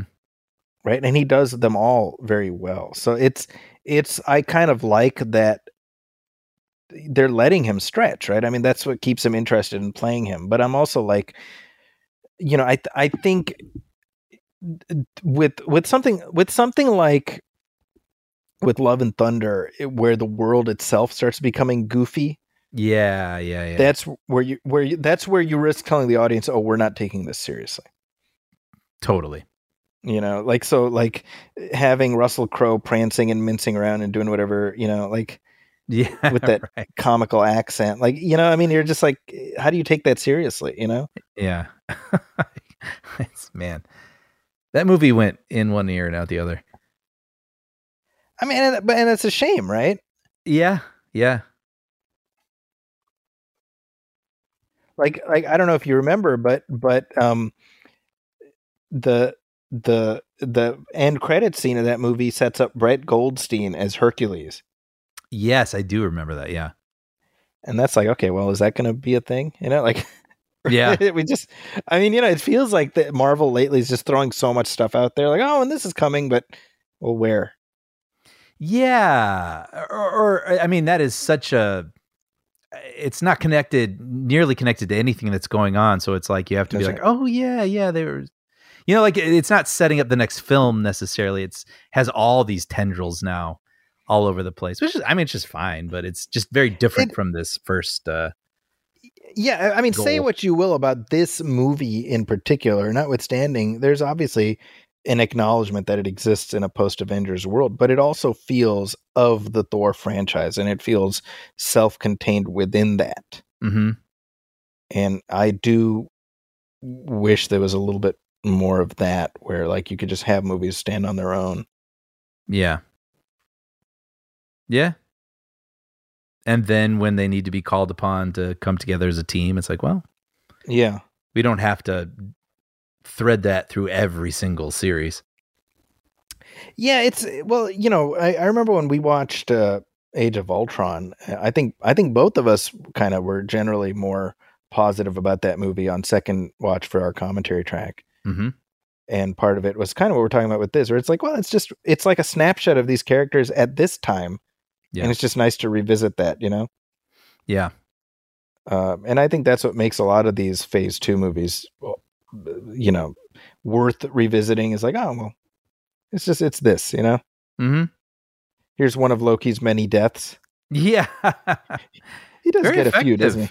It's it's too bad that it doesn't hold. You know, what I mean, like, it. Well, no, I, I don't entirely mean that because I I enjoy seeing him, Yeah. but uh it would have meant a lot. You know. Well, I think I what I like about the uh, the Loki that we have in the series is that he's explicitly not the Loki who died in uh, Infinity War. Right. Yeah. You know, so so like the the arc, the progression that got him to that moment and gave him kind of a heroic death, like that still stands. Mm-hmm. Yep. Now this Yep. this sequence here, uh, they they reenact it in Thor Ragnarok, if you remember, Yes. with the with with Matt Damon playing playing Loki That's so. Yeah, that was really funny. and and Luke Hemsworth playing playing Thor. right. I still remember watching that 2006. So um, Hamza was was nine years old at that time. 2016, excuse me. Hamza was nine years old, and he turns to me, he goes, "Matt Damon." oh, really? Yeah. Wow. I was nine years old, you know. You know, I did have a thought, and some people might groan, but like, it's. I love that Loki sacrificed himself here. Hmm. However, like Thor is kind of like a character in a video game who has no power bar. Like he's gonna be okay. You know what I mean? Like, Yeah. like he doesn't really ever seem to get hurt or be capable of getting hurt. So it's like, Mhm. you know, like it would if there had been some sort of tweak, like Superman and Kryptonite, or like, oh, if he gets hit ten times, he's gonna die. Like, Mm. so part of me was like, oh man, did he need to die for that? That's yeah, that's a good point. I I think and and yeah, this is like what what is the stamina of an Asgardian? Yeah, I think that's the mur- bring back the word murky, but uh, sort of the murky issue with a lot of these Marvel heroes is it's not really understood what their limits are, and they don't seem to have limits until Right. until a fight scene needs to end. Um, and but you know, it kind of works for the third act of this movie because it's more about distracting Malekith, right? So it it, it doesn't have to be about limits; it's more about stalling. I mean that's true, but I I think to your point like if you're establishing that like again, like in the third one, I mean there's just a massacre and like you know, half of Asgard is killed, Mm-hmm. right, in the third one. And then the Mm, other half of Asgard is killed at the beginning of Infinity War. Yeah, they're mortal. So so what what is Thor's weakness? Because uh, you know he he he takes on a few scratches here and there, but like you know okay he's a superhero, he's super heroic, he's super powered, but what what what constraints does that exist within? yeah, yeah. Is there? I mean, yeah. That's. I think generally speaking, a lot of times with the fight scenes in the Marvel movies, that does feel like a little bit of a weakness. It's more like a, a Disney stunt spectacular for like 10 minutes. Because it's never there's never a threat that any of them are going to get hurt. Yeah. And not just from a story point, but like they're they're like I say they they seem to have no limits. Like they Right. can get punched infinity times and keep going. So Mm-hmm. then it's more like the story has to end the fight because it's never going to end otherwise. Right. And I, I kind of wish there was a little more defined limits for some of them. I think it would help. yeah, I think you. I, I think you need it. I think uh, you know, just uh, your characters need something to work around. You know, Yeah. Like in in the comics originally. I, I you know I said this during our our uh, commentary for the first film. Right, there was Thor had his human alter ego, Doctor Don Blake, Hmm. and you know he would he would clap his uh, walking stick on the ground, and it would turn into Mjolnir, and he would turn into Thor. Right. But if he if he uh, lost his connection to the hammer for more than a minute, he would turn back into Don Blake. Mm. So during the course of like a fight or something. So that's kind of this limitation that's imposed on the character, right? Right. I'm not saying you need that. I am saying like some something that that he has to work within, you know, as opposed to just he can take as many punches as the as the script requires him to, Right. Right. you know. And I mean, it does. I, I stand by what I'm saying. I really do wish they would sort of define that stuff, but it does also stand to reason that these movies still work, it, Mhm. despite not having those sort of things. You know, like we still find them enjoyable and thrilling and fun, and keep showing up for the next one. So they've they found that sort of like you just go with it. That's you know, they're they're Yeah. entertaining to a degree where you just go with it and you're fine. Well, and I think that's the that's the reason that. Oh, by the way, th- so this this guard right here, right? He's that's Loki, Mm. right? So that they're setting up that because we see him on Asgard. So, because you wonder, like, how does Odin get replaced? Well, it would have happened here somewhere. Hmm. See, look at the look on his face. Yeah. Yeah. So, it, so that that that to me says, well, I guess they did have it planned out then, Yeah. Yeah. you know. But who knows? What was that Uh, other movie I saying? recently? Oh, Ant Man two, where it felt like they were going to kill off Ant Man three. Three. Wow, yes. um, right where it felt like they sort of changed changed the ending to I don't remember who. Yeah, the I I think the original ending for that film was going to involve Scott and possibly Hope being stuck in the quantum realm, That's it. and yes. Kang Kang escapes, right? And uh, they changed it to be more of like a happy ending, and there I don't know the specific reasons behind that, but I it was a last minute switcheroo, and uh, that was not particularly well regarded. And I have to imagine that the reason they did it is because that's what they've done for so long Right. is they just kind of you know the film gets shot and then and then in post they'll be like uh, all right let's do this that and the other thing um and we'll, and we'll fix it you know hmm hmm and you can only do that so many times Yeah, sure. before it catches up to you you know i mean i mean some of these stories about vfx artists just like collapsing from exhaustion I know. Yeah. right i mean you you picture them like in conan the barbarian you know there's the um all the kids that are the do, spinning the wheel you know at the you've seen conan right I haven't, but I can. I, I understand what you're saying. at the beginning it's like all the slave kids have to push this wheel in a circle right. and and just one by one they all collapse and then eventually you have the last one left is conan you know Ah, I should watch that. you you really should wa- i watched that with uh with my kids uh, earlier this year Mm-hmm. uh they they they we watched the first two we watched conan and and conan the destroyer and then i put on the jason momoa one and Mhm. they weren't they weren't on board with that so Really? yeah so i'm in the minority as in in terms of liking that one i suppose Huh. I well, going back to what we were saying earlier about how movies look to your kids, you know, modern versus whatever. I wondered if they would possibly connect with it just because it looked like movies they grew up with. I, I think you know well the, the Momoa one is a little bit g- gruesome you know a little bit gorier and and I think that was a little bit too much for them Hmm. Interesting. um yeah I mean it was like there there was one bit in there where there's a guy who he he doesn't have a nose so he has like a wooden nose that he has strapped to his face you know Mhm. and so Conan is like trying to get information from him so he pulls off his wooden nose and he like sticks his finger in like his nose hole to like torment him. He's like, you know what I mean? Yeah, yeah, yeah, And it's just like squish, squish, squish. And literally, that was the moment where I think Mika was like, "All right, I think I'm done with this. Like, yeah. is gross." Yeah, yeah. This- I was like, "Yeah, no, I get it. I'm not having fun anymore. Yeah, yeah. I don't want to play anymore." He's like, he's like token. right. By the way, speaking of uh, VFX, I got a call out when that ship arrived and parked right there, and it shows it against uh, the city. I was like, that looks really good. That you know the scope of that, and Mm-hmm. I thought that was really well done. Yeah. Now, at the time this movie came out, uh, the series Agents of Shield had just started like a month or so earlier. Oh, okay.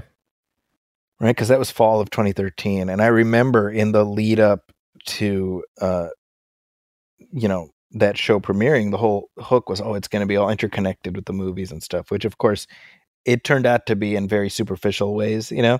hmm But definitely, I remember like you know. uh, The the like Thor the Dark World tie in to Agents of Shield, and you're like, oh wow, it's gonna you know. So it's like the episode of Shield right after Thor the Dark World comes out, and it's just like yeah they're in london and they got to clean up like after the mess of this fight like that like, yeah it's not really what we were looking for you know Wasn't there a show that was about the cleanup crew? Did that ever become Uh, a show with Danny Pudi? I feel like, or maybe it was a pilot. yes that was shot? dc that was dc Oh, okay. yeah it was called uh i don't remember what it's called i can look it up though but yeah it was uh it had alan tudyk as as like bruce wayne's cousin Okay. oh it's called powerless that's what it was called Okay.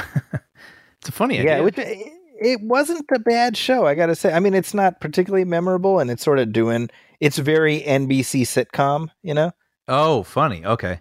you know you know what i mean Uh huh. uh like i mean it's sort of like this b- b- blender of all these like alan tudyk ron funches danny pudi you know Yeah, Um, sure. uh, vanessa hudgens it feels like sort of uh, you know pluck and play from different sitcom ensembles and just throw them together hmm but alan tudyk is van wayne Huh. and he's like the the the cousin that bruce wayne never acknowledges Never acknowledges. yeah although apparently wow I- i just looked it up that guy's a real character from the comics van wayne Oh, wow. i'll be damned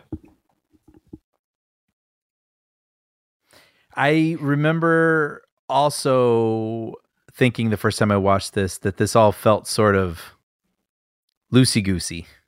Mhm, like I this agree. whole third act sort of fight scene. Like I, I remember wanting, I remember bringing it back to the future where I was like, gotta cross the finish line before the lightning bolt hits the thing. Like I wanted something very clear, and it just feels like sort of running around with these things that are doing something I don't quite understand. Like I Yeah, just I- wanted well, I something a little clearer and more defined, and even someone to just say it. Like we've got to set up this thing by over here, and before those things line up, or this means that. Like I feel like that would really go a long way.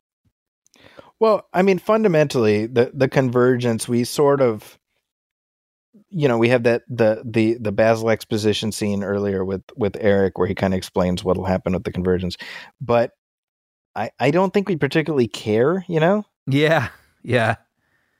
Because uh, like on a conceptual level we get it, but to your point earlier, like, well, Thor's gonna stop it, and that's it, you know, like. Yeah, but I mean, even I mean, Back to the Future, it was just like, you got to get to that thing. You've got to cross this by that time, and everything will be fine. You know, like there's just it Mhm. seems really like maybe sometimes it's done poorly, and then it does sound Yeah. like terrible exposition. But sometimes it's nice to know, like, okay, like don't like. Or, or even yell out as those those holes, the convergence things are getting closer. Like they're getting closer. Yeah. you know, like Yeah, just I agree with you. Yeah. something to ramp up the tension. Yeah, and and I, I I don't know that it's it's as clear as it could be. The idea that you know, like as we're jumping from world to world, and uh, like maybe there should be more of a spillover happening. That would be cool. Yeah, So this is the frost giant planet from the first one, right? So that's the Yep. that's the monster that they fight in that first Yeah. movie. Yeah. But yeah, it's just looking at it now. I mean, it's it's still kind of exciting because you're just watching people run around, but it's uh, just a little more focus. I don't know. Yeah, well, I I- I think what you said earlier is really applicable. I mean, I I at the end of the day, you watch the movie and you're like, yeah, it's fine, you know. Yeah, yeah. Uh, having now, you know, this is now my second time watching it in a week, and second for you. Like, I'm not, I'm not like, well, I hated every minute of that. I'm like, you know, it was another adventure of Thor, you know. Totally, totally. But Uh, like, uh, with the convergence thing, going back to what I said earlier too. But like, you know, the rebel base is now in range. Like, oh damn! Like Mm. now the opening is there. Luke's got to Yeah. fire the thing into the the exhaust port. You know, like just super super clear. I feel like would make me grip my seat because I want to see the thing happen before the thing goes wrong. You know, and this is just kind of stuff.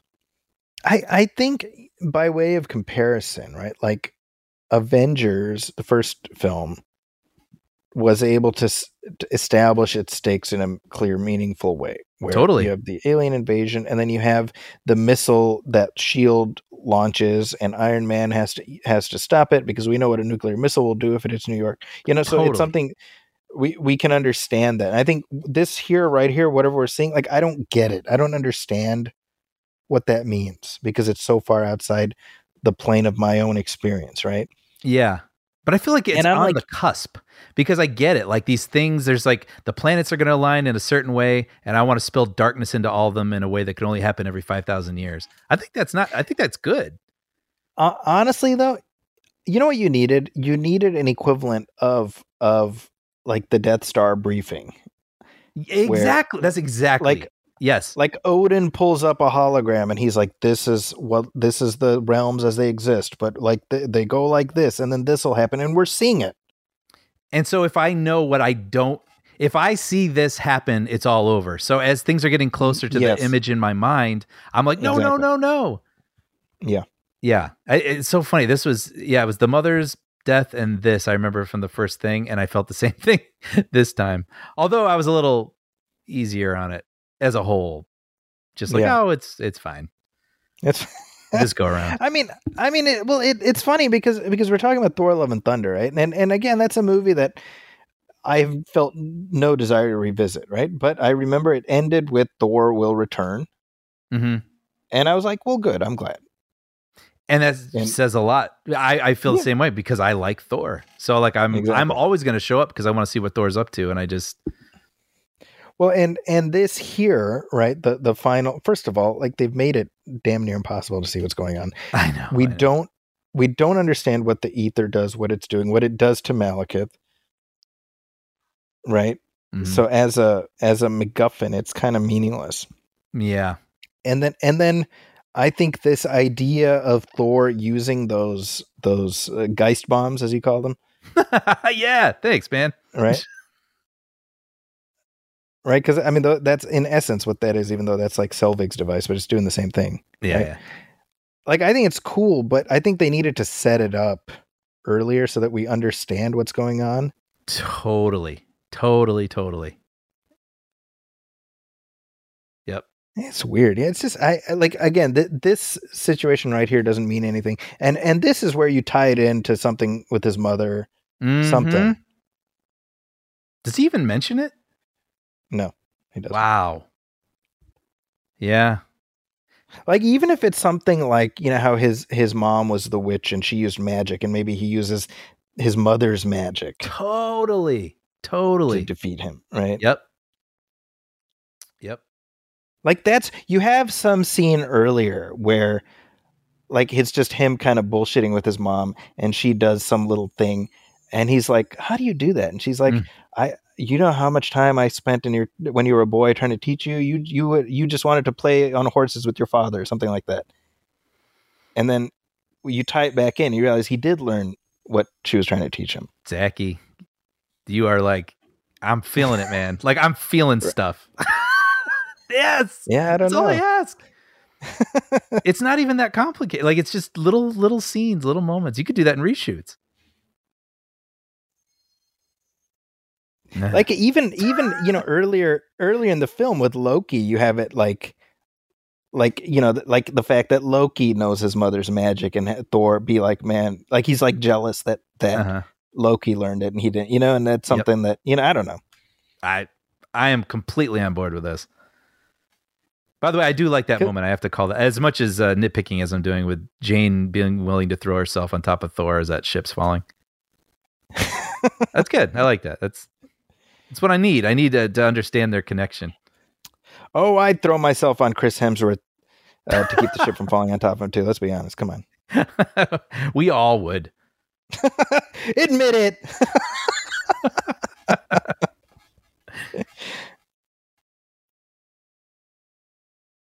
And the ships are safe. The See, I wish that we'd cut back to Thor and he'd be like, "And that's the end of that chapter," and then he like flips his cape over his shoulder. Like, See, and that's what I'm missing. No. I mean, Don Payne wrote it, right? We could have had that. Uh, oh yeah. Did he do that episode? that would be funny if he did. Yeah. Maybe- maybe- of that he did. chapter. Homer to the max. I think that's that episode, right? Yeah. Yeah. Uh, oh, that's a Swartzwelder episode. Okay. Of course it is, because Of course. some of those best episodes are by him. So the original ending of the film would have been Jane breaking up with Thor. Mm, okay. And and that has been shot. I think you can see it online, like that footage Okay. where where Thor is on Earth recovering. And Jane is like, I don't think this is going to work. Mm-hmm. And they decided to snip that entirely. And Um, just I don't know have where, him leaving her hanging again. Yeah, like and and considering that when we jump in on the third one, they're broken up anyway, yeah. right? So it's almost like Taika Waititi just took that as the version. Which I- so I mean, that probably would have been better, right? I think so. I mean, if you're going to go with the whole empire thing, also, you know, like leaving it in a place that I don't, that I want to be eventually satisfied in the next film. Um, I kind of felt bad for her there. Her friends like, oh, it's happened again, and she's still Yeah. waiting on him. So now to the question of whether this, as written, was Mm. Odin or Loki. Mm-hmm. That's right. I think that's what you were asking earlier, right? Yeah. And and I, I don't know, but the one thing that makes me say it was Loki is where Thor offers him the hammer. And he's like, "No, it's your hammer, right?" Because That's good. Loki can't, because Odin can hold the hammer, but Thor Yep. can't. But Loki, but Loki can't. I mean, That's good. and there's that look on his face when he says Loki died with honor, where he's kind of like happy. Yeah. So I don't know, you know. See, right here, he's about to offer it to him, and he's like, "It's yours." right? I'm watching it a little differently now, like studying the face. Yeah, right. Yeah. when you, so I don't know. I genuinely don't know. I think it works either way, though. I mean, see, I Yeah. I think that obviously there's a whole story about Loki subduing Odin and taking his place, and and they just gloss over that in the next like completely. They don't even address it really how it Yeah. happened, um, which is unfortunate. Yeah.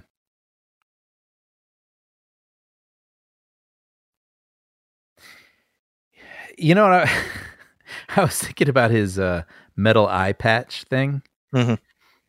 And I was like, "Man, that is like really locking that in. Like you don't you don't get to take that out. Like I was just thinking about the the health implications of that last night. you know, with a with a, a regular one, you can kind of take it on and off and tend to it as you need. But Yeah, not not well. Yeah, that's a good Anyway. point. so Alan Taylor, but he he's like, this is the worst experience of my life. I'm going to direct my next movie. Hopefully, it won't be as bad as this. And then he did Terminator Genisys and yeah, made him long for the days of of Thor: The Dark World. Yeah, I you know I've been meaning to go back to those the Terminator sequels. I I've only seen them once. I've never been too happy about them, but I, I kind of want to go back with a little. Well, Brian, I grace and- suspect that um, I suspect we'll end up commenting on them right at some point. I'd love it. Yeah. Fe- feels inevitable, you know, hmm as Thanos might say.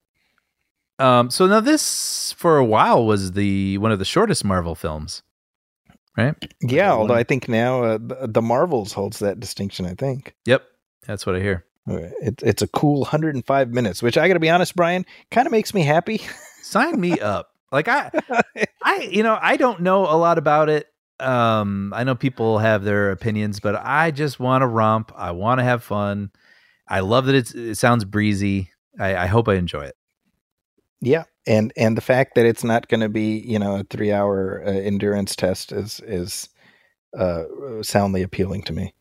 Yeah, you know it's funny. I just visited my folks and we watched Mission Impossible: Dead Reckoning, which is like 2 Mhm. hours and thirty minutes or something. And then we watched Mhm. uh, Indiana Jones, which is like two hours and forty minutes, and then Mhm. Gran Turismo, which is like two hours and twenty minutes. It's like wow, you know, real endurance tests. Yeah.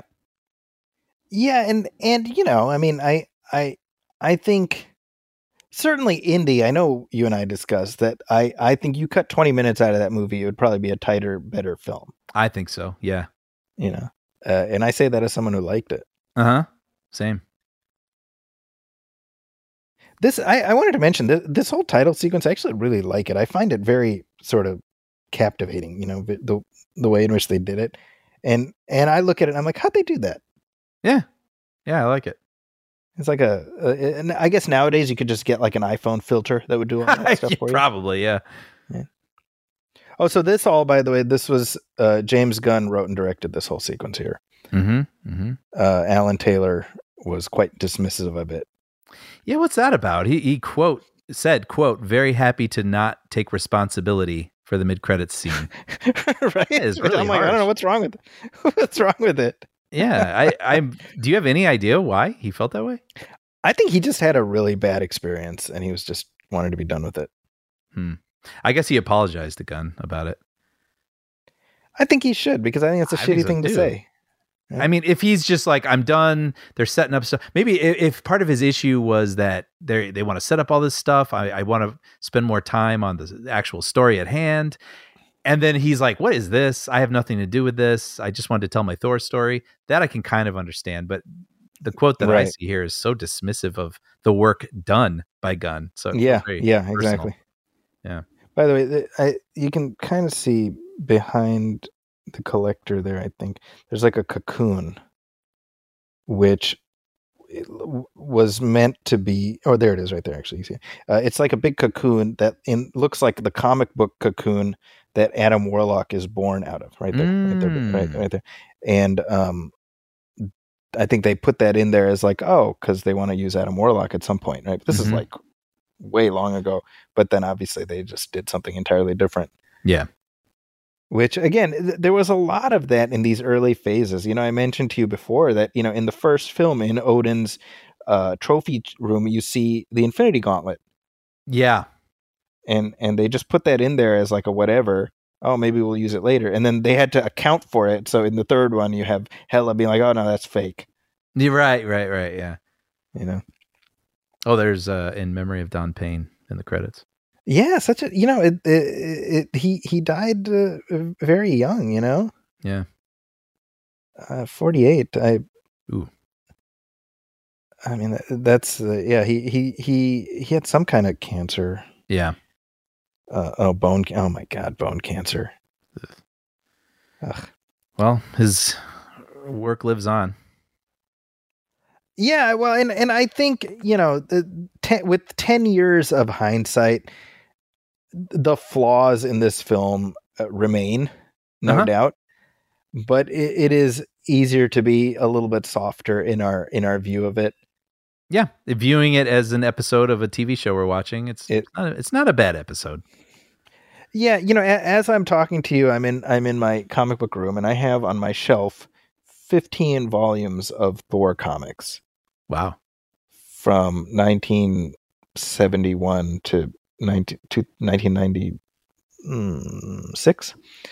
And I was thinking about how, you know, occasionally uh, I'm just like, you know, I feel like reading a Thor comic and I'll just pull a book off my shelf and I'll just flip to an issue of Thor. Mhm. And that's kind of what this movie is like, where it's like, you know, Right. I just I just uh, feel like uh, reading issue an issue of Thor, and maybe it's not the best issue, but it is an issue, right. and it and it stars my friend Thor. I mean, I'm finding that with uh revisiting these Marvel movies that I didn't feel a lot for when they first came out. Um, I, like I said, I mean, I, I don't want to backtrack. I still stand by our, our thoughts, on, our notes on this, Yeah. but uh, it's it's not a, it's fine. Yeah, I, I mean, from the time it came out to now, I mean, I'm just doing the math, and including this time with you, I've seen it a total of five times, right? Oh wow. So I saw it twice in the theater. I watched the press screening, and then I took my boys. This is actually, you know, this was Miku's very first Marvel movie in the theater, Oh wow. and he would have been like four. He's maybe a little young. I don't know. Yeah, yeah. Well, I I went at five. I mean, I don't know. Maybe that's a big at that age. Maybe that's a lot, but uh, yeah. Yeah, he was like four going on five, and and I his his clearest. I remember his memory was it had Captain America in it. He just remembered the, Oh, that's fun. the cameo. Uh, but I saw it with them, and then I saw it, you know, a few years ago when Infinity War came out. We did like a rewatch of the, the whole MCU leading up to to Infinity War, Mhm. right? And then twice in this past week for in the lead up to this. Right. I hadn't even thought about it that I've seen it twice now this week. so, so you, in the past week, you've watched it twice as many times as you as you've ever seen it. Yes. right and and yeah i i think i think honestly that's the fun of it because i don't know the next time i'll revisit it but i know that you know we'll have another commentary coming up at some point and i'll watch whatever that thing is that i haven't seen a ton of hmm This is a kind of fun experience, though. Like it's very specific for you and I. Like getting to kind of kick back and talk through the film as well. Like Yeah. I can, f- I Yeah. find that sometimes it, it reveals flaws in the film, but also sometimes it makes me forgive a lot of things. Mhm. You know, and so it's just sort of a unique viewing experience getting to do this, and I, I kind of appreciate it. Yeah well i and i always enjoy being able to do this because like like I, when i first pitched this to you i was like well you know uh, you know uh, i suspect we'll end up sort of workshopping some of this stuff which we ended up doing Uh-huh. anyway right Yep.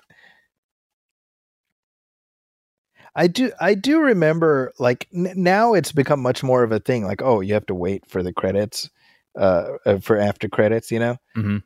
um and and back then there was still like people would just leave Yeah, yeah. Well, it's funny now Oh. seeing people conditioned to stay for anything, just assuming there will be something there, even if you know there isn't. yeah yeah i mean people uh, you know staying through the credits of of like oppenheimer and stuff Exactly. I mean, yeah, yeah. I mean, not just Marvel films, like anything. Like I don't know, maybe there's going to be something there. yeah and and i'm reaching the point where i kind of i like when i hear that there isn't a post credit scene i'm happy Oh, really? because because that's like 10 minutes i can save you know That's funny. I always check. There's an app called After Credits, and as soon as Well, credits like- roll, I, I check it out and see if there's something there or not. oh so so this right here by the way um the the at the the exterior when um when she kisses thor natalie portman was not available what? so it's it's uh chris hemsworth's wife it's elsa pataky Really? yeah so the, the you'll see the, the exterior shot when she kisses him It's funny that they had this, like the yeah, her being here. so excited. that's elsa inside. pataky Wow, how funny. you can kind of tell to be honest Yeah, she i looks a little recognize her her distinctive cheekbones Yeah. I think I can't remember who who it was. It was either you or Sean who was like, you know, if like all of humanity died out and it was up to Chris Hemsworth and Elsa Pataky to repopulate the Earth, I would be okay with that. That's hilarious. I don't remember that. I think that might have been Sean. That's really funny. Uh, but there we go. Thor: The Dark World uh, has gone dark. So uh, that uh, brings down the curtain on this commentary track. I had a great time. I had a great time doing this. Uh, it, it it was everything I hoped it would be and more. So what else Yeah. can you ask for? Yeah. Uh, but we will be back soon with our next regular show where we will be talking through the latest Marvel film. Uh, let's see what we have to say about that one. Uh, and of course, you know, we'll be we'll be back uh, with another commentary track. What is that going to be? I'm not going to tell you. You just got to find out. That's what makes this whole journey fun. hmm But uh, uh, if you have any thoughts for us about this track, please email us at moviefilmpodcast at gmail.com. You can also hit like on our Facebook page, facebook.com slash moviefilmpodcast, and message us there. Uh, if you uh, like what we're doing, please go to Apple Podcasts and leave a review, leave a star rating. Every little bit helps. And uh, with that, on behalf of my partner Brian Hall, my name is Zaki Hassan. This has been our movie film commentary for Thor the Dark World. Thank you, everyone, for listening. We'll catch you next time.